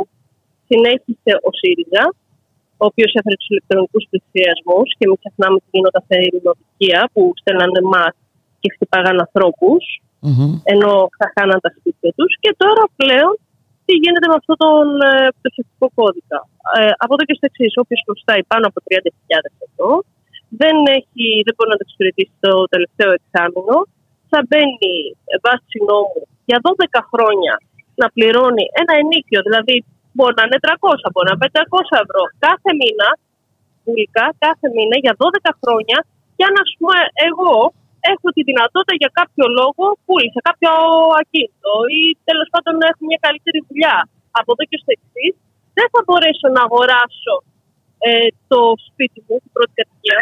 Το αντιλαμβάνεστε ναι, ναι, ναι, ναι. Ε, το εξετάσαμε, το είδαμε αναλυτικά ε, και στις προηγούμενες ε, συνομιλίες μας ε, και με συνάδελφο. Είναι, είναι πραγματικά ένα τερατούργημα και μάλιστα που έρχεται σε εφαρμογή σε αυτές τις συγκεκριμένες ε, συνθήκες ε, Μαρία. Είναι αυτό το χειρότερο όλων. Δηλαδή έρχεται να συμπληρώσει ένα ήδη ασφιχτικό πλαίσιο και να απειλήσει ακόμη περισσότερο τους ανθρώπους που βιώνουν δυσκολίες ιδιαίτερα τους ευάλωτους αυτό έρχεται να πλήξει και βέβαια και τις μικρομεσαίες επιχειρήσεις και όλα αυτά έτσι, που, που κινδυνεύουν πάρα πολύ ε, και στο τέλος εντάξει θα βλέπουμε διάφορα πολυκαταστήματα και τα λοιπά να δημιουργούνται, δηλαδή μεγαθύρια. Είναι, είναι πάρα πολλά τα ζητήματα. Σε, ποιες, σε ποια τράπεζα έκανατε κινητοποίηση Μαρία; Ε, ήμασταν στην ε, πλατεία Κοραή και πήγαμε και στην Αλφα Bank και στην mm Eurobank και στην Τράπεζα της Ελλάδος. Και ε, φανταστείτε με το που φτάσαμε κατευθείαν κατεβάσαμε τα ρολά γιατί α, πάμε να κάνουμε διαδήλωση που ήμασταν πάρα πολύ σαφέστατοι. Απλά σηκώσαμε τα πάνω, δείξαμε γιατί αντιστοιχόμαστε και γιατί θα πρέπει να αντισταθεί και ο ελληνικός λαός. Και ο κόσμος. Αυτό είναι, το, ναι. το θέμα. Ο κόσμος πώς σας αντιμετώπισε, Μαρία, γιατί έχει σημασία αυτό; Ε, έβλεπα τα νεύματα που είχαν από περαστικούς ανθρώπους που υπέραν και συμφωνούσα βέβαια. Τι γίνεται; Έχουμε τα μέσα μαζικής αποβλάκωσης, όπως τα λέει και ο γραμματέας, ο Γιάννης Βαρφάκη, και έχει απόλυτο δίκιο που τα λέει έτσι, γιατί έτσι είναι, ε, που δεν έχουν, δεν έχουν, δηλαδή σήμερα στο ειδήσει του Sky δεν θα το ακούσουμε αυτό. Θα πούνε ότι πάνε να προστατεύσουν και τον ε, άνθρωπο που πάει να χάσει το σπίτι. Φανταστείτε. Γιατί τι γίνεται; Αν έχεις τη δυνατότητα για τα 12 χρόνια, θα πληρώνεις. Αν δεν την έχει, απλά σου παίρνει το σπίτι. Είναι τόσο απλά, τόσο κοινικά τα πράγματα, ακόμη και στην περίπτωση που σας είπα. Βέβαια, το ΜΕΡΑ25 ήταν το μόνο κόμμα που μίλησε εξ αρχή για διαγραφή χρεών. Mm-hmm. Να δημιουργηθεί μια εταιρεία, μια, μια δημόσια εταιρεία για να διαχειριστούμε όλο αυτό το.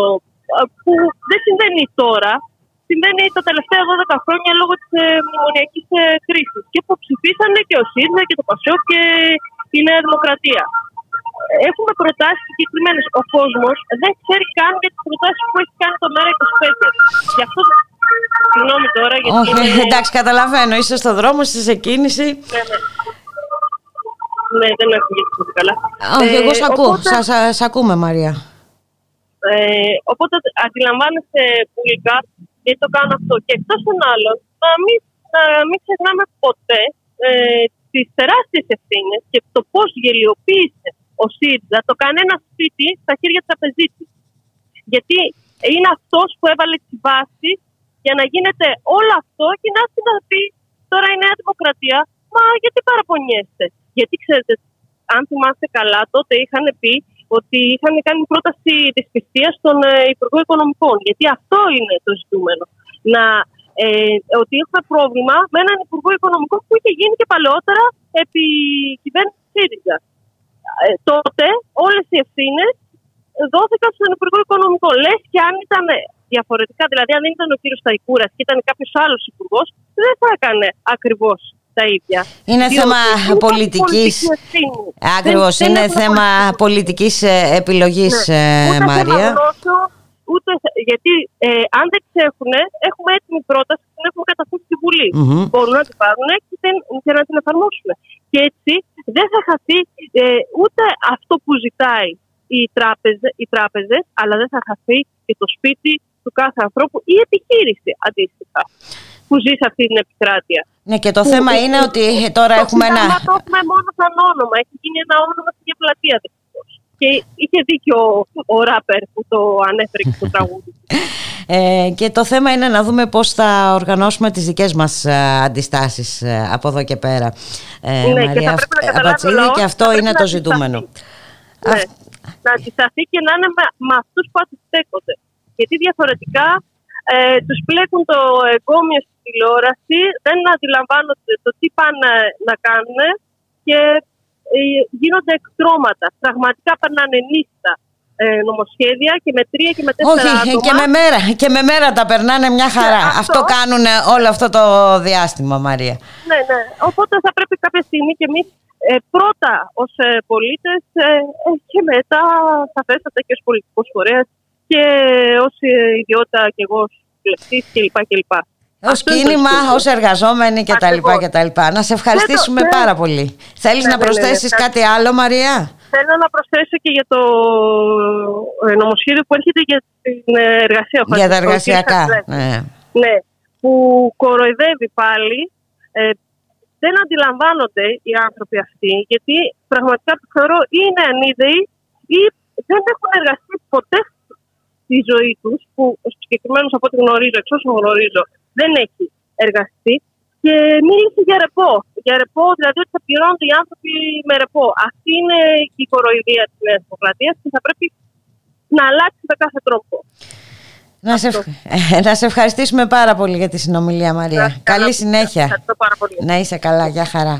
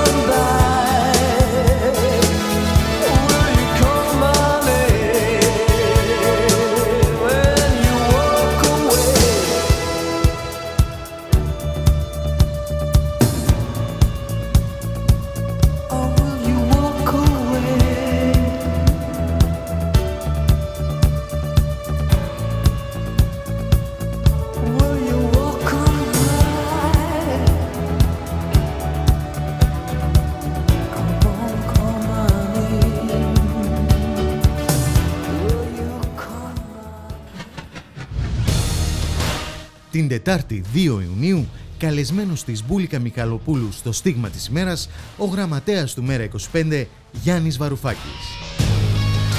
Μιλούν για το πρώτο διαβουλευτικό συνέδριο του Μέρα 25, αλλά και την πολιτική κατάσταση που επικρατεί. Τετάρτη, 2 Ιουνίου, καλεσμένος της Μπούλικα Μιχαλοπούλου, ο Γιάννης Βαρουφάκης.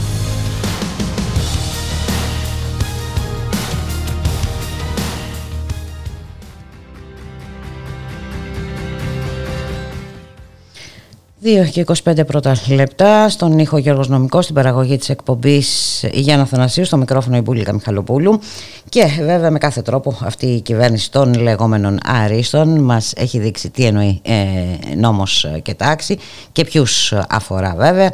Αφορά τους νέους, αφορά τους φοιτητές, αφορά όσους αντιστέκονται, όχι όμως και το οργανωμένο έγκλημα. Να συζητήσουμε για αυτό το θέμα με τον κύριο Γιάννη Βλάχο, τον δικηγόρο κύριο Βλάχο. Γεια σας κύριε Βλάχο, καλό απόγευμα. Καλησπέρα, καλησπέρα Λοιπόν, η κυβέρνηση συνεχίζει απτόητη, έτσι, ε, ε, και όταν το λέω αυτό, το λέω αυτό γιατί είχαμε και την εξαγγελία ε, διαγωνισμού, έτσι, για, την, για 400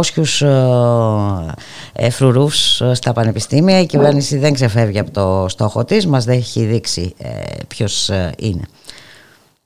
Κοιτάξτε, η κυβέρνηση είναι σαφές από τις κινήσεις διαχρονικώ από την αρχή της θητείας της έκανε μια πολύ συγκεκριμένη επιλογή όσον αφορά τουλάχιστον το χώρο της δικαιοσύνης και το χώρο της ε, προστασίας του πολίτη.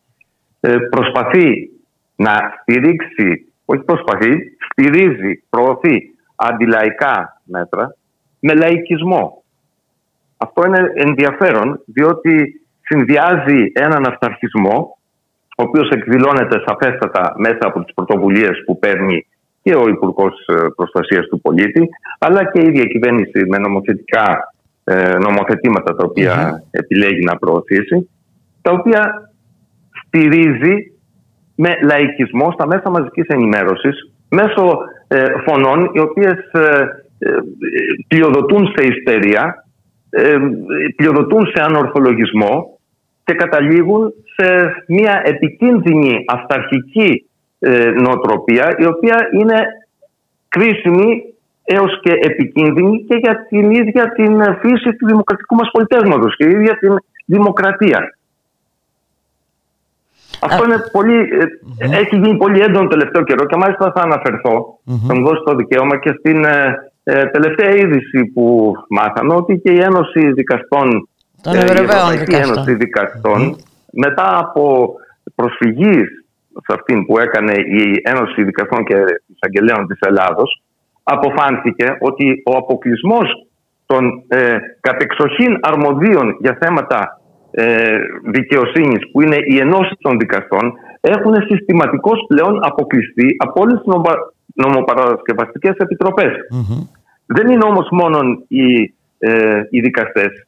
Η κυβέρνηση ε, κοφεύει απέναντι σε όλους τους φορείς οι οποίοι διαμεσολαβούν ε, δημοκρατικές αντιλήψεις, ε, εκφράζουν κίνηματα, εκφράζουν ε, προβληματισμούς. Ε, κοφεύει κυριολεκτικώς και προωθεί τη δική της ατζέντα και στον χώρο της δικαιοσύνης και στον χώρο της προστασίας του πολίτη μη αναλογιζόμενη ή τουλάχιστον δείχνει ότι αδιαφορεί πλήρως για τον ε, αντίκτυπο που δημιουργούν αυτές τις πρωτοβουλίες όχι μόνο στους σκεπτόμενους ε, ε, πολίτες αλλά περισσότερο στους αρμόδιους οι οποίοι ασχολούνται καθημερινά με τα θέματα της δικαιοσύνης όπως είναι κατεξοχήν οι δικαστές κατά δεύτερον λόγο και εμείς οι δικηγόροι που συμπαραστεκόμαστε στην απονομή της δικαιοσύνης. Ε, είναι πραγματικά κρίσιμη αυτή τη στιγμή να αναλογιστούμε γιατί επιλέγει μέσα σε μια περίοδο όπου οι συνενέσεις είναι ζητούμενο για να μπορέσει η κοινωνία να επανορθώσει πάλι τις πληγές, να τις θεραπεύσει από την οικονομική κρίση και μετά από την κρίση που προκάλεσε η υγειονομική κρίση του κορονοϊού, ε, αντί να φροντίζει με συνενετικές διαδικασίες να επουλώνει πληγές, φροντίζει να ξύνει πληγές. Και δεν είναι μόνο αυτό. Ε, δεν είναι μόνο ότι αποκλεί τους δικαστές από τις ε, επιτροπές τις οποίες ε, κανονικά θα έπρεπε να έχουν ένα κρίσιμο ρόλο και συμμετοχή. Αυτό συμβαίνει με όλες τις κοινωνικές ομάδες κύριε Βλάχου. Δηλαδή παίρνει ναι, αποφάσεις ναι, ναι. για την παιδεία χωρίς καμία συμμετοχή των εκπαιδευτικών, των φοιτητών, των μαθητών κτλ. Και ούτω καθεξής. Έτσι παίρνει αποφάσεις για τους εργαζόμενους αποκλείοντας ε, ο, τους εργαζόμενους από ένα διάλογο. Δηλαδή είναι μια πάγια τακτική και αφορά τους πάντες και φαίνεται ότι το μόνο που την ενδιαφέρει ε, δεν είναι να προστατεύσει τα δικαιώματα των πολιτών, ε, το μόνο που την ενδιαφέρει είναι να θωρακίσει το σύστημα από τις λαϊκές αντιδράσεις. Έτσι, από όπου και αν αυτές προέρχονται. Πάντως, ε, όσον αφορά το κρίσιμο θέμα του οργανωμένου εγκλήματος που εισαγωγικά ε, πραγματικά ε, νομίζω ότι πρέπει να γίνει μια σοβαρή πλέον συζήτηση. Ε, πολύ θετικά είδα την τοποθέτηση του Προέδρου της Ένωσης Δικαστών και Εισαγγελέων, του κ. Σεβαστίδη, σήμερα, η οποία αναφέρθηκε ακριβώς στους κινδύνους του οργανωμένου εγκλήματος για το ίδιο το δημοκρατικό πολίτευμα. Το, το οργανωμένο έγκλημα έχει και οργανωμένη οικονομία πλέον, η οικονομία του μαύρου χρήματος, η οποία διαφύρει τους θεσμούς και ακόμη και το ίδιο το πολιτικό μας σύστημα θέτοντας σε κίνδυνο και την ίδια τη δημοκρατική φύση του πολιτεύματός μας.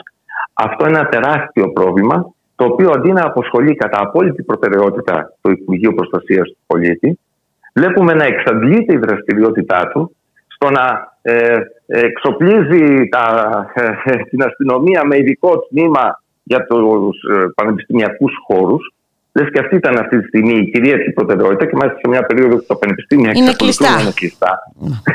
λοιπόν, θα έχουμε δηλαδή αστυνομικούς που θα φυλάνε τα πανεπιστήμια που δεν θα λειτουργούν.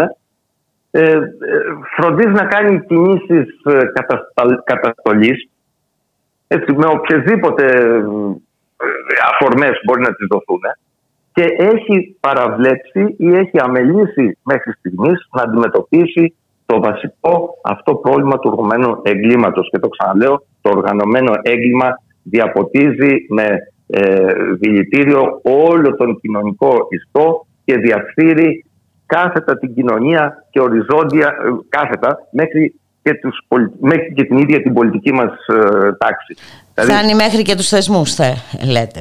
Μα, μα ακριβώς, όχι δεν το λέω εγώ. Ειλικρινώς σας λέγω, εγώ το λέγω και το λέγουμε όσοι συμμεριζόμαστε αυτές τις απόψεις, τις προοδευτικές, ε, εδώ και ανέκαθεν. Όμως πλέον έχω και το δικαίωμα και σήμερα σε αυτή τη συζήτηση που κανουμε να αναφερθώ και να δανειστώ και λίγο από το κύρος του ίδιου του Προέδρου της Ένωσης Δικαστών και εισαγγελεων Διαβάστε την, την τοποθέτησή του, που φαντάζομαι ότι έχετε ήδη υπόψη σας, και θα δείτε ότι κρούει τον κόδωνα του κινδύνου. Και μάλιστα έφτασε στο σημείο να χρησιμοποιήσει ακόμα και την ε, λέξη κίνδυνος εκφασισμού της κοινωνίας. Όχι μόνο μέσα από τη δράση του οργανωμένου εγκλήματος, αλλά και μέσα από την μη αντίδραση της οργανωμένης κοινωνίας απέναντι στο οργανωμένο έγκλημα, αλλά και μέσα και από την ιστερία που καλλιεργείται με τον λαϊκισμό και με την ε, ε, ε, τον ανορθολογισμό στη δημόσια συζήτηση. Βγαίνουν εκπρόσωποι των συνδικαλιστικών ε, ενώσεων των ε, αστυνομικών με ιστερία, ουρλιάζουν με ρατσιστικό υπόβαθρο επιχειρηματολογίας κατά ευαίσθητων και ευάλωτων κοινωνικών ομάδων τις οποίες αποδίδουν το σύνολο της εγκληματικότητας το οποίο είναι λάθος είναι λάθος αλλά είναι εύπεπτο. Είναι λάθος και, και ψευδές. Δεν... Είναι ψευδές. Είναι ψευδές. Αλλά σας λέγω, είναι αυτό που χαϊδεύει τα αυτιά των, ε, των απλών ανθρώπων οι οποίοι ζουν με ένα άγχος ε, δεν τους αφήνει να προσεγγίσουν την προβληματική με ορθολογισμό και να συνειδητοποιήσουν τις απλές αξίες τις οποίες εμείς ως ευρωπαϊκή χώρα έχουμε τους υπογράψει και είμαστε υποχρεωμένοι να ταυτιστούμε με το ευρωπαϊκό κεκτημένο το λεγόμενο. Και δεν μπορεί ξαφνικά στην Ελλάδα να αρχίσουμε να συζητάμε για επαναφορά της ε, θανατική ποινής ή για πραγματική έκτηση ισοβίων, η οποία δεν θέλω να επεκταθώ. Νομίζω είχαμε ξανακάνει ε, μια αντίστοιχη συζήτηση, τα οποία είναι πράγματα που εκτός το ότι θα μας βγάλουν εκτός του ε, πλαισίου των ε, ευρωπαϊκών ε, χωρών και των ανεπτυγμένων και δημοκρατικών χωρών είναι και αναδαφικά, πλήρως αναδαφικά και ανεφάρμοστα και βεβαίως και μη ανθρωπιστικά. Δεν μπορεί η κυβέρνηση αυτή τη στιγμή να προωθεί ατζέντα κατά του, το, το, το, το, της δράσης των συνδικαλιστικών συλλόγων στα πανεπιστήμια ή ξέρω εγώ αυτόν που λέγεται ή τους αναφέρουν ως μπαχαλάκιδες και να μην ενδιαφέρεται για τα πτώματα που κάθε μέρα αντιμετωπίζουμε σε ανοιχτό δρόμο. Και, ναι, και έχουν αυξηθεί τα τέτοιου είδους φαινόμενα. Έτσι. Μέσα σε 24 ώρες είχαμε δύο τέτοιες περιπτώσεις. Εκτός όλων των... Όχι απλώς, ναι, ναι. Ξέρετε, είναι, είναι, είναι χαρακτηριστικό, εμείς που τα παρακολουθούμε από κοντά αυτά τα πράγματα, ότι από τις πολύ ε, βίες, ε, δολοφονίες, δεν πρόκειται μόνο για τις ληστείες που πάση περιπτώσει και αυτές είναι πράξεις ακραίας βίας, αλλά οι ανθρωποκτονίες είναι το πιο ακραίο έτσι, από τις ε, υπερβάσεις που μπορεί να γίνουν ε, κατά του νόμου. Λοιπόν, εδώ δεν έχει διαλευκανθεί τα τελευταία χρόνια καμία από τις ε, ανθρωποκτονίες αυτές οι οποίες αποδίδονται στη δράση του οργανωμένου εγκλήματος του υποκόσμου. Αντί γι' αυτό, αντί γι αυτό ε, προσέρχεται ο υπουργός με ένα λεύκομα με φωτογραφίες ε, οι ίδιοι το λένε ένα σχέδιο, ένα οργανόγραμμα του υποκόσμου στην εισαγγελία του Αρίου Πάγου. Ενώ θα έπρεπε οι ίδιοι να ασχοληθούν και να οδηγήσουν στη δικαιοσύνη τους δράστες και όχι τους υπόπτους. Η δουλειά του να εντοπίσει, να εξηχνιάσει, να διαλευκάνει εγκλήματα ε, είναι δουλειά της αστυνομίας. Η δικαιοσύνη αρχίζει από εκεί και μετά. Εδώ έχουμε και μια υπέρβαση.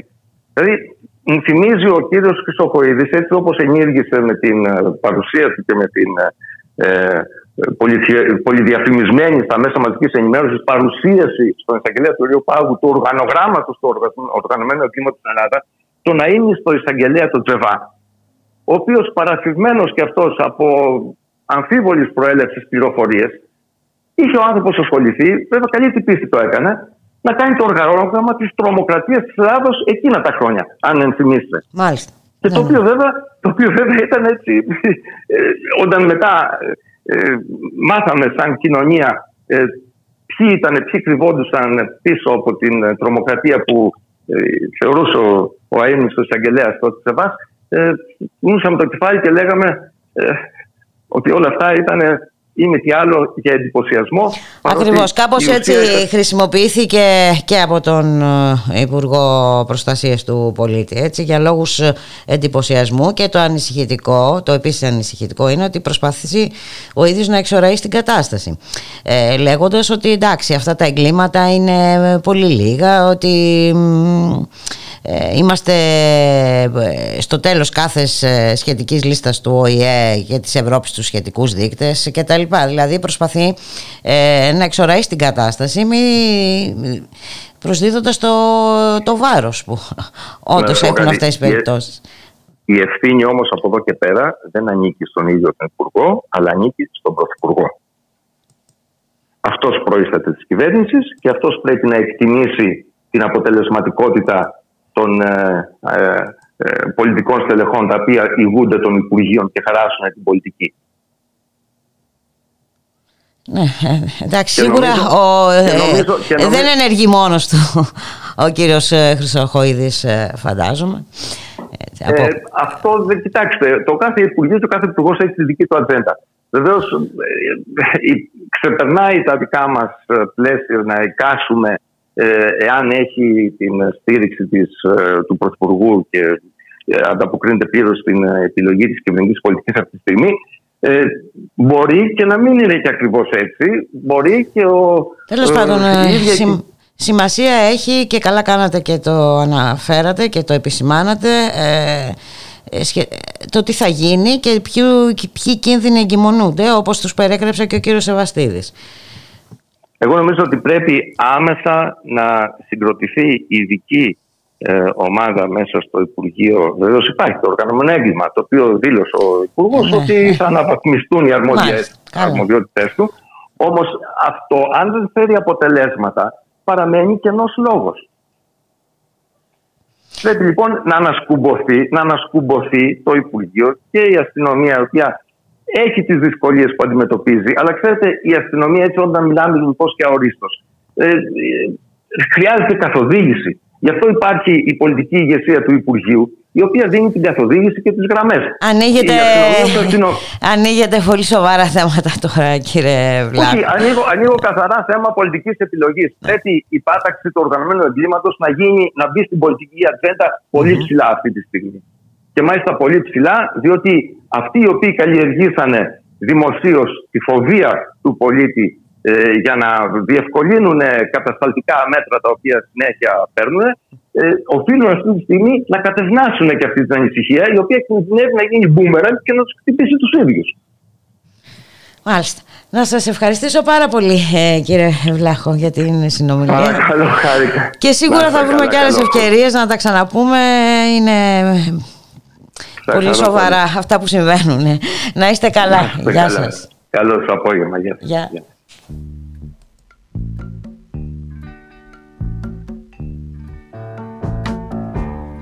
I can see clearly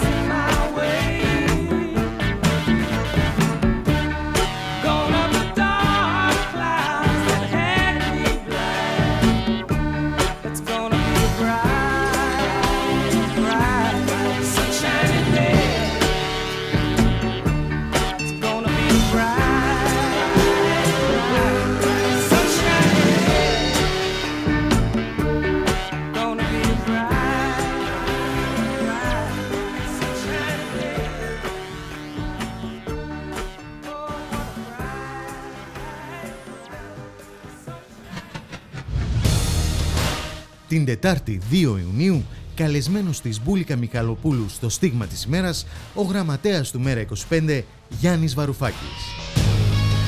Μιλούν για το πρώτο διαβουλευτικό συνέδριο του Μέρα 25, αλλά και την πολιτική κατάσταση που επικρατεί. Τετάρτη 2 Ιουνίου, καλεσμένος της Μπούλικα Μιχαλοπούλου, ο Γιάννης Βαρουφάκης.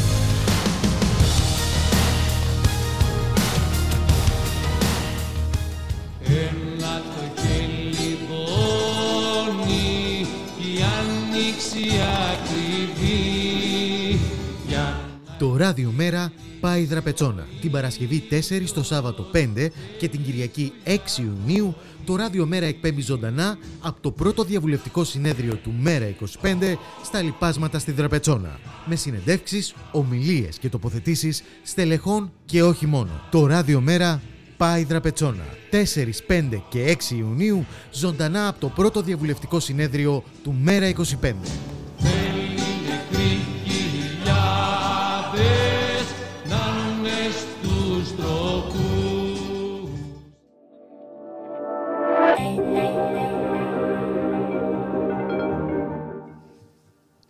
Ραδιομέρα.gr, η ώρα είναι 2 και 44 πρώτα λεπτά και πάμε να δούμε τι γίνεται στον εξωκόσμο. Θα μας ε, βοηθήσει σε αυτό το ταξίδι ο Μπάμπης Κοκώσης, ο καλός συνάδελφος. Γεια σου Μπάμπη, καλό απόγευμα.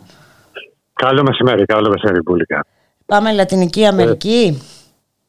Ναι, ας ξεκινήσουμε από τη Λατινική Αμερική ακριβώς ε, όπου συνεχίζονται, συνεχίζονται ε, αναταραχές, ανησυχεί ο κόσμος ε, πάρα πολύ τόσο σε Βραζιλία όσο και αλλού. Να ξεκινήσουμε από τη βραζιλια όπου χιλιάδες κόσμος έχει βγει στο δρόμο για την ε, χείριση πολιτική που ακολουθεί ο πρόεδρος ο Μπολσονάρου ε, όσον αφορά τη διαχείριση της πανδημιας Ε, είχαμε, έχουμε αύξηση των κρουσμάτων τις τελευταίες μέρες.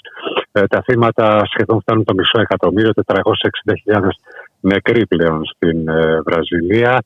Ε, είναι τραγική η διαχείριση που γίνεται της πανδημίας. Μην ξεχνάμε ότι είχαμε ξεκινήσει με ε, την αποκαλούσε γρυπούλα. Ακριβώς, ε, με άρνηση είχε ξεκινήσει ο Μπορσονάρο, εντάξει. Και, και βέβαια από, από εκεί πέρα υπάρχουν και, και μια σειρά από ε, κοινωνικές διεκδικήσεις, γιατί συνεχίζεται το έγκλημα, το οικολογικό έγκλημα στον Αμαζόνιο με τις ε, αποψηλώσεις εκεί των δασών. Σε πάρα πολλές πόλεις λοιπόν της ε, Βραζιλίας, χιλιάδες κόσμος έχει ξεχυθεί στους δρόμους δηλώνοντας την αντίοσή τη αυτές τις πολιτικές. Να πάμε όμως και στην Κολομβία, Μπούλικα, όπου συνεχίζεται, συνεχίζονται οι κινητοποιήσει. Ε, και οι κινητοποίησεις βέβαια, με επίκεντρο την πόλη του καλη ε, αλλά και οι σφαγές από, ε, από την πλευρά, ε, και εδώ είναι ένα ιδιαίτερα ανησυχητικό σημείο, όχι μόνο των αστυνομικών δυνάμεων που έχουν ε, επιδοθεί σε ένα απίστευτο ρεσιτάλ βίας. Αλλά υπάρχουν και παρακρατικοί που έχουν βγει στους δρόμους, υπάρχουν βίντεο, υπάρχουν φωτογραφίες με παρακρατικού οπλισμένους οι οποίοι πυροβολούν ψυχρό ενάντια στο πλήθος, ενάντια στους ε, ε διαδηλωτές. Ε, αυτή τη στιγμή έχουμε πληροφορίες επιβεβαιωμένε και, και από την αστυνομία για τουλάχιστον 50 νεκρούς. Βέβαια, οργανώσεις, ε, ανθρωπιστικές οργανώσεις μιλάνε για πάνω 70 νεκρούς. Ενώ παράλληλα θα πρέπει να πούμε ότι γύρω στα αγνόητη τύχη πάνω από 300 ε, άτομα. Ε, και μιλάμε βέβαια και για εκατοντάδες ε, τραυματίες, ε, μιλάμε για χιλιάδες καταγγελίες για φυσική και σεξουαλική κακοποίηση. Έχουμε πολλές καταγγελίες από φεμινιστικές οργανώσεις για βιασμούς που γίνονται από τα όργανα της τάξης σε διαδηλωτές και διαδηλώτρες που, που συλλαμβάνονται. Έχουμε ένα όργιο βίας και, και σφαγών πραγματικά στην Κολομβία και όπως βλέπεις... Και δυστυχώς και κανένας δεν μιλάει γι' αυτό, Μπάμπη, δεν το βλέπουμε πουθενά. Ε, δυστυχώς, έτσι. Ε, ακριβώς. Και ε, βέβαια ε, να, να πούμε ότι σήμερα ε, συνεδριάζει και η Βουλή στην, στην Κολομβία θα εξετάσει μια πρόταση μορφής που έγινε κατά του ε, Υπουργού ε, Αμήνης για όλη αυτή τη βία που έχει ε, ασκηθεί όλο αυτό το διάστημα. Ε, μάλλον για την τιμή των όπλων, γιατί βέβαια έχει την πλειοψηφία η κυβέρνηση του Ιβαντού και στην Βουλή. Δεν θα περάσει η πρόταση μόρφη. Ε, απλά θα, θα συζητηθεί σήμερα με ό,τι αυτό μπορεί να, μπορεί να συνεπάγεται. Μάλιστα. Πάντως και σχετικά με την πανδημία και στο Περού είναι πολύ άσχημα τα πράγματα, έτσι δεν είναι; Ακριβώς λίγες μέρες πριν από τις εκλογές και στο, στο Περού. Η κατάσταση είναι τραγική με την, με την πανδημία. Ε, είναι από η, η χώρα που, πλέον, που, που, το περισσότερο, έχει χτυπηθεί περισσότερο μαζί με τη Βραζιλία ε, στην, ε, στην περιοχή. Ε, και εκεί υπάρχουν πάρα πολλές διαμαρτυρίες όσον αφορά την διαχείριση που έχει γίνει. και επίσης, παράλληλα, να πούμε εν και των εκλογών, ότι ε, χθες ε, κατατέθηκε και μια ε, προσφυγή κατά της ε, ε, Κέικο Φουχημόρη, η οποία θα λάβει μέρος στις εκλογές ε, από, από διάφορες οργανώσεις για τις σχέσεις της με τον πατέρα της που θυμίζουμε ότι βρίσκεται ε, κατηγορούμενος και φυλακισμένος για κλίματα κατά της ε, ανθρωπότητας. Και δήλωσε και βέβαια από τις, ε, δηλώσει επανειλημμένος ότι εφόσον εκλεγεί ε, θα, θα προχωρήσεις σε όλες τις διαδικασίες, απαιτούμενες διαδικασίες για να απελευθερωθεί ο πατέρας. Βέβαια, να πούμε ότι για τις συγκεκριμένες εκλογές, οι τελευταίες δημοσκοπήσεις που έχουμε στη διάθεσή μας δείχνουν ένα καθαρό προβάδισμα του αριστερού υποψήφιου. Βέβαια, περιμένουμε να δούμε την Κυριακή τι θα γίνει, το αποτέλεσμα που θα βγάλουν οι κάλπες. Μάλιστα. Να σε ευχαριστήσουμε πάρα πολύ. Α, ναι, θέλεις ε, να συμπληρώσεις κάτι. Χρόνο, ναι, λίγο χρόνο έχουμε να. ακόμα για λοιπόν, κάποιες ε, εκ των υστέρων ε, συγγνώμες. Ακριβώς. Μετά, μετά από πολλά χρόνια, μετά από δεκαετίες, αιώνες, ε, να περάσουμε λίγο από την άλλη πλευρά του Ατλαντικού, αλλά στην υποσαχάρη Αφρική. Είχαμε και από τη Γαλλία και από τη Γερμανία κάποιες συγγνώμες που έρχονται ε, αρκετά ε, αργότερα. Να σκεφτώ πιο συγκεκριμένα, ο πρόεδρος της Γαλλίας βρέθηκε στην Ρουάντα, όπου ζήτησε συγγνώμη για το ρόλο που παίξαν οι γαλλικές δυνάμεις ε, στην σφαγή, στην γενοκτονία των Τούτσι τη δεκαετία του 90, το 1994, όπου εκατοντάδες χιλιάδες Τούτσι σφαγιάστηκαν. Ε, κατηγορούνται κατά βάση οι γαλλικές δυνάμεις ότι ενώ είχαν δημιουργήσει μια ζώνη ασφαλείας, υποτίθεται για τους Τούτσι. Παρόλα αυτά, έκαναν τα στραβά μάτια σε διάφορες πολιτοφυλακές των, των Χούτου, οι οποίοι ε, προχώρησαν σε σφαγέ των πληθυσμών. Και από εκεί πέρα είχαμε και την Γερμανία που ζήτησε συγγνώμη από την Ναμίμπια για, τις, ε, για τη γενοκτονία δύο φυλών εκεί στην ε, περιοχή στις, ε, στα τέλη του 19ου αιώνα, αρχές του 20ου αιώνα, όταν ήταν γερμανική Τουρκία, όταν ήταν η γερμανική νέο, νέο, νότιο-δυτική Αφρική. Για ασφαγέ ε, δύο, ε, δύο φυλών, ε, λοιπόν, οι οποίες επίσης έχουν χαρακτηριστική γενοκτονία. Ανακοίνωσε μάλιστα ο κύριος Μα τη δημιουργία ενός αναπτυξιακού ταμείου για την Αμήμπια Βέβαια, ούτε λόγος για αποζημιώσεις. Λέει ότι δεν θα κάνουμε λόγο για αποζημιώσεις. Ανέξοδες συγγνώμε. Χωρίς νόημα. Ένα αναπτυξιακό ταμείο ναι. που βέβαια θα δώσει δουλειά στις γερμανικές εταιρείες ύψου γύρω στα 1 δισεκατομμύριο ευρώ. Ε, τώρα εξηγούνται και οι συγγνώμε. Να σε καλά, Μπάμπη Κοκόση. Σε ευχαριστούμε πολύ. Καλή συνέχεια. Καλή συνέχεια. Γεια σας.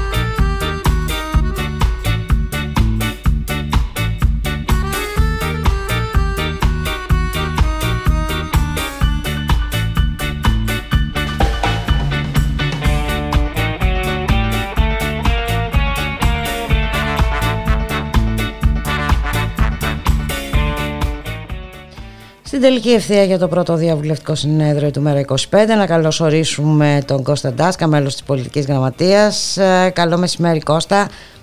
Καλό μεσημέρι Μπουλικά. Όλα έτοιμα; Ε, είμαστε στις τελευταίες ετοιμασίες. Όπως πάντα ένα συνέδριο μέχρι την τελευταία στιγμή προσπαθεί να το κάνει καλύτερο.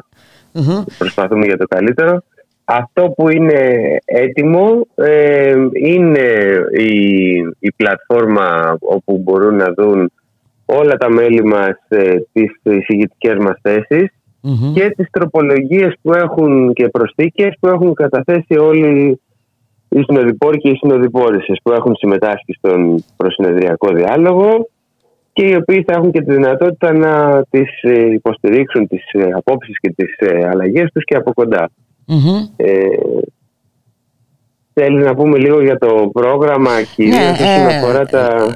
Ε, να πούμε για το πρόγραμμα, αρχίσουμε από την ε, Παρασκευή. Έτσι, να πούμε ότι οι εργασίες θα γίνονται όλες το απόγευμα. Όλες θα είναι το απόγευμα, ναι, γιατί είναι ανοιχτός ο, ο, χώρος, ο, κόσμος, ε, ο χώρος είναι γνωστός πλέον, νομίζω, Βεβαίως, τα λοιπάσματα της Δραπετσόνας και θα, θα είναι κυρίως απογευματινές ώρες για προφανείς ε, λόγους, επειδή έγινε σε ανοιχτό, σε ανοιχτό χώρο. Επιλέξαμε να κάνουμε το συνέδριό μας τηρώντας τα μέτρα σε ανοιχτό όμως χώρο. Ε, το οποίο σημαίνει ότι θα πρέπει να είμαστε απογευματινές ώρες. Μας περιορίζει λίγο αυτό στις απογευματινές ώρες. Ε, οπότε όλες οι, οι εργασίες θα ξεκινήσουν ε, από τις 7 η ώρα, ειδικά την Παρασκευή.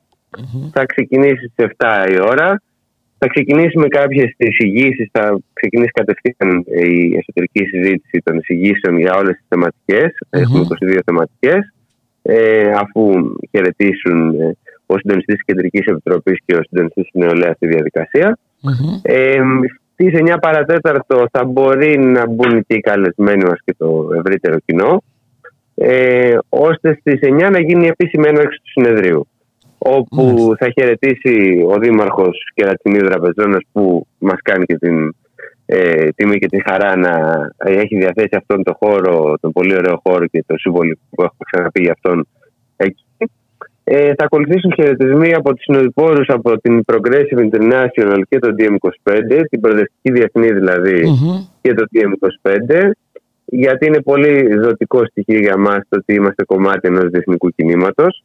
Δεν, το ΜΕΡΑ25 δεν είναι μόνο του, είναι μέρος ενός συνόλου. Ανήκει στο, στο DM25, το πανευρωπαϊκό μας κίνημα. Έπειτα θα υπάρξουν οι ε, βάσει του πρωτοκόλλου, ας πούμε, οι χαιρετισμοί των εκπροσώπων των κοινοβουλευτικών κομμάτων και ε, θα ακολουθήσει η κεντρική πολιτική ομιλία του γραμματέα του ΜΕΡΑ25 ε, και έτσι θα κλείσει η πρώτη μας ημέρα, η εναρκτήρια ημέρα του συνεδρίου μας. Η επόμενη μέρα είναι αποκλειστικά αφιερωμένη στην ε, μεσοκομματική συζήτησης, στην συζήτηση πάνω στις θέσεις μας, έτσι όπως έχει προκαθοριστεί. Γι' αυτό θα αρχίσει και λίγο νωρίτερα για να δοθεί όσο το δυνατόν μεγαλύτερος χρόνος στα μέλη να εκφραστούν. Ε, οπότε θα ξεκινήσει στις 6.30 και θα τελειώσει στις 11. Ε, αυτή η διαδικασία θα, είναι, θα τοποθετηθούν όλοι οι σύνεδροι ώστε να καταθέσουν ε, τροπολογίες και προτάσεις αλλά και να να μιλήσουμε πάνω στις θεματικές μας. Οι οποίοι σύνεδροι ε, πόσοι είναι, Κώστα; Οι οποίοι σύνεδροι στο χώρο, επειδή έχουμε και αυτούς τους περιορισμούς, θα είναι, ε, θα είναι έως 500. Ε, έχουμε τους περιορισμούς και υπήρξε η διαδικασία της κλήρωσης για το ποιοι θα μιλησουν και θα βρεθούν από κοντά. Ε, αλλά όλα τα μέλη του, του ΜΕΡΑ25 θα μπορούν να παρακολουθήσουν με live stream όλη τη διαδικασία. Όπως και όσοι δεν έχουν κληρωθεί θα συμμετέχουν ήδη με τις τοποθετήσεις που στέλνουν στο φόρουμ μας.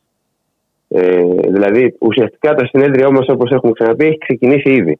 ε, διότι η, η, ηλεκτρονική του πλευρά. Απλά η, η εκ του πλευρά που είναι λίγο πιο ανθρώπινη και πολύ χρήσιμη ε, θα διεξαχθεί το Παρασκευός Σαββατοκύριακο. Που... Παρασκευή Σάββατο και Κυριακή. Και, να πω και για την τελευταία μέρα, ναι. Την Κυριακή. Για την Κυριακή, ναι. Όπου θα έχουμε κάποιες παρεμβάσεις από ανθρώπους του κινήματος ε, και από συλλογικότητες.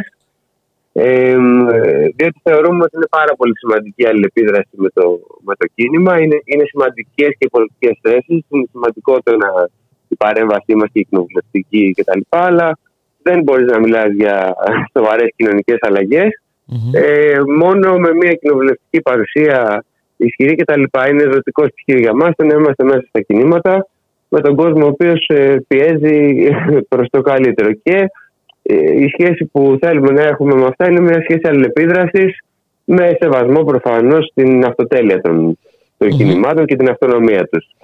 Γιατί ε, έχουμε δει λοιπόν, και τα αρνητικά αποτελέσματα στην αντίθετη περίπτωση. Ναι. Ακριβώς, ακριβώς. Ακριβώς. Είναι, καλο, είναι καλοδεχούμενη η διαφορετικότητα, η αυτονομία και η κριτική ακόμα. Δηλαδή, εμείς θέλουμε να έρθουν τα κινήματα εκεί για να ακούσουμε κυρίως ε, από αυτούς, διότι έτσι κι αλλιώς ορμονόμαστε στους αγώνες μαζί τους και αξίζει να υπάρχει και αυτή η αλληλεπίδραση. Με απόλυτο σεβασμό προφανώς στην αυτονομία τους. Λοιπόν, και θα κλείσουμε το, το ωραίο ας πούμε της ε, βραδιάς. Θα είναι αφού θα, αφού θα κλείσει τις ε, εργασίες του, του συνεδρίου ο γραμματέας του ΜΕΡΑ25 έτσι, μετά θα έχουμε και μια πολύ ωραία συναυλία στο χώρο έτσι, και δεν ξέρω εάν είναι δόκιμο να δώσουμε και τα ονόματα. Ε, τα έχουμε δώσει. ήδη. Τα ξέρουμε. Συγγνώμη, τα ξέρουμε. Τα ξέρουμε ήδη. Είναι ο Σπύρος Μπράβο. Ακριβώς, ακριβώς, ακριβώς. Εντάξει, απλά είναι, είναι μεγάλη χαρά και, και για τους δύο, αλλά προσωπικά για μένα να πω για το Σπύρο το Γραμμένο είναι πολύ μεγάλη χαρά. και για πολλούς άλλους φαντάζομαι. Θα τον ακούσουμε από κοντά. Ναι, ναι. Ωραία. Σε ευχαριστούμε πάρα πολύ. Θα τα πούμε από κοντά λοιπόν το ερχόμενο Παρασκευό Σαββατοκύριακο. Να είσαι καλά. Καλό ναι, ναι. απόγευμα. Ε, καλό απόγευμα. Και εδώ ήρθε να σας αποχαιρετήσουμε στην ρύθμιση του ήχου Γιώργος Νομικός, ε, στην παραγωγή για να Θανασίου, στο μικρόφωνο Εμπουλίκα Μιχαλοπούλου. Να σας ευχηθούμε να έχετε ένα καλό απόγευμα, να είστε όλες και όλοι καλά. Για χαρά, αύριο μην ξεχνάτε, έχουμε φιλοξενούμενο εδώ στο στούντιο, το γραμματέα του Μέρα 25, Γιάννη Βαρουφάκη. Για χαρά.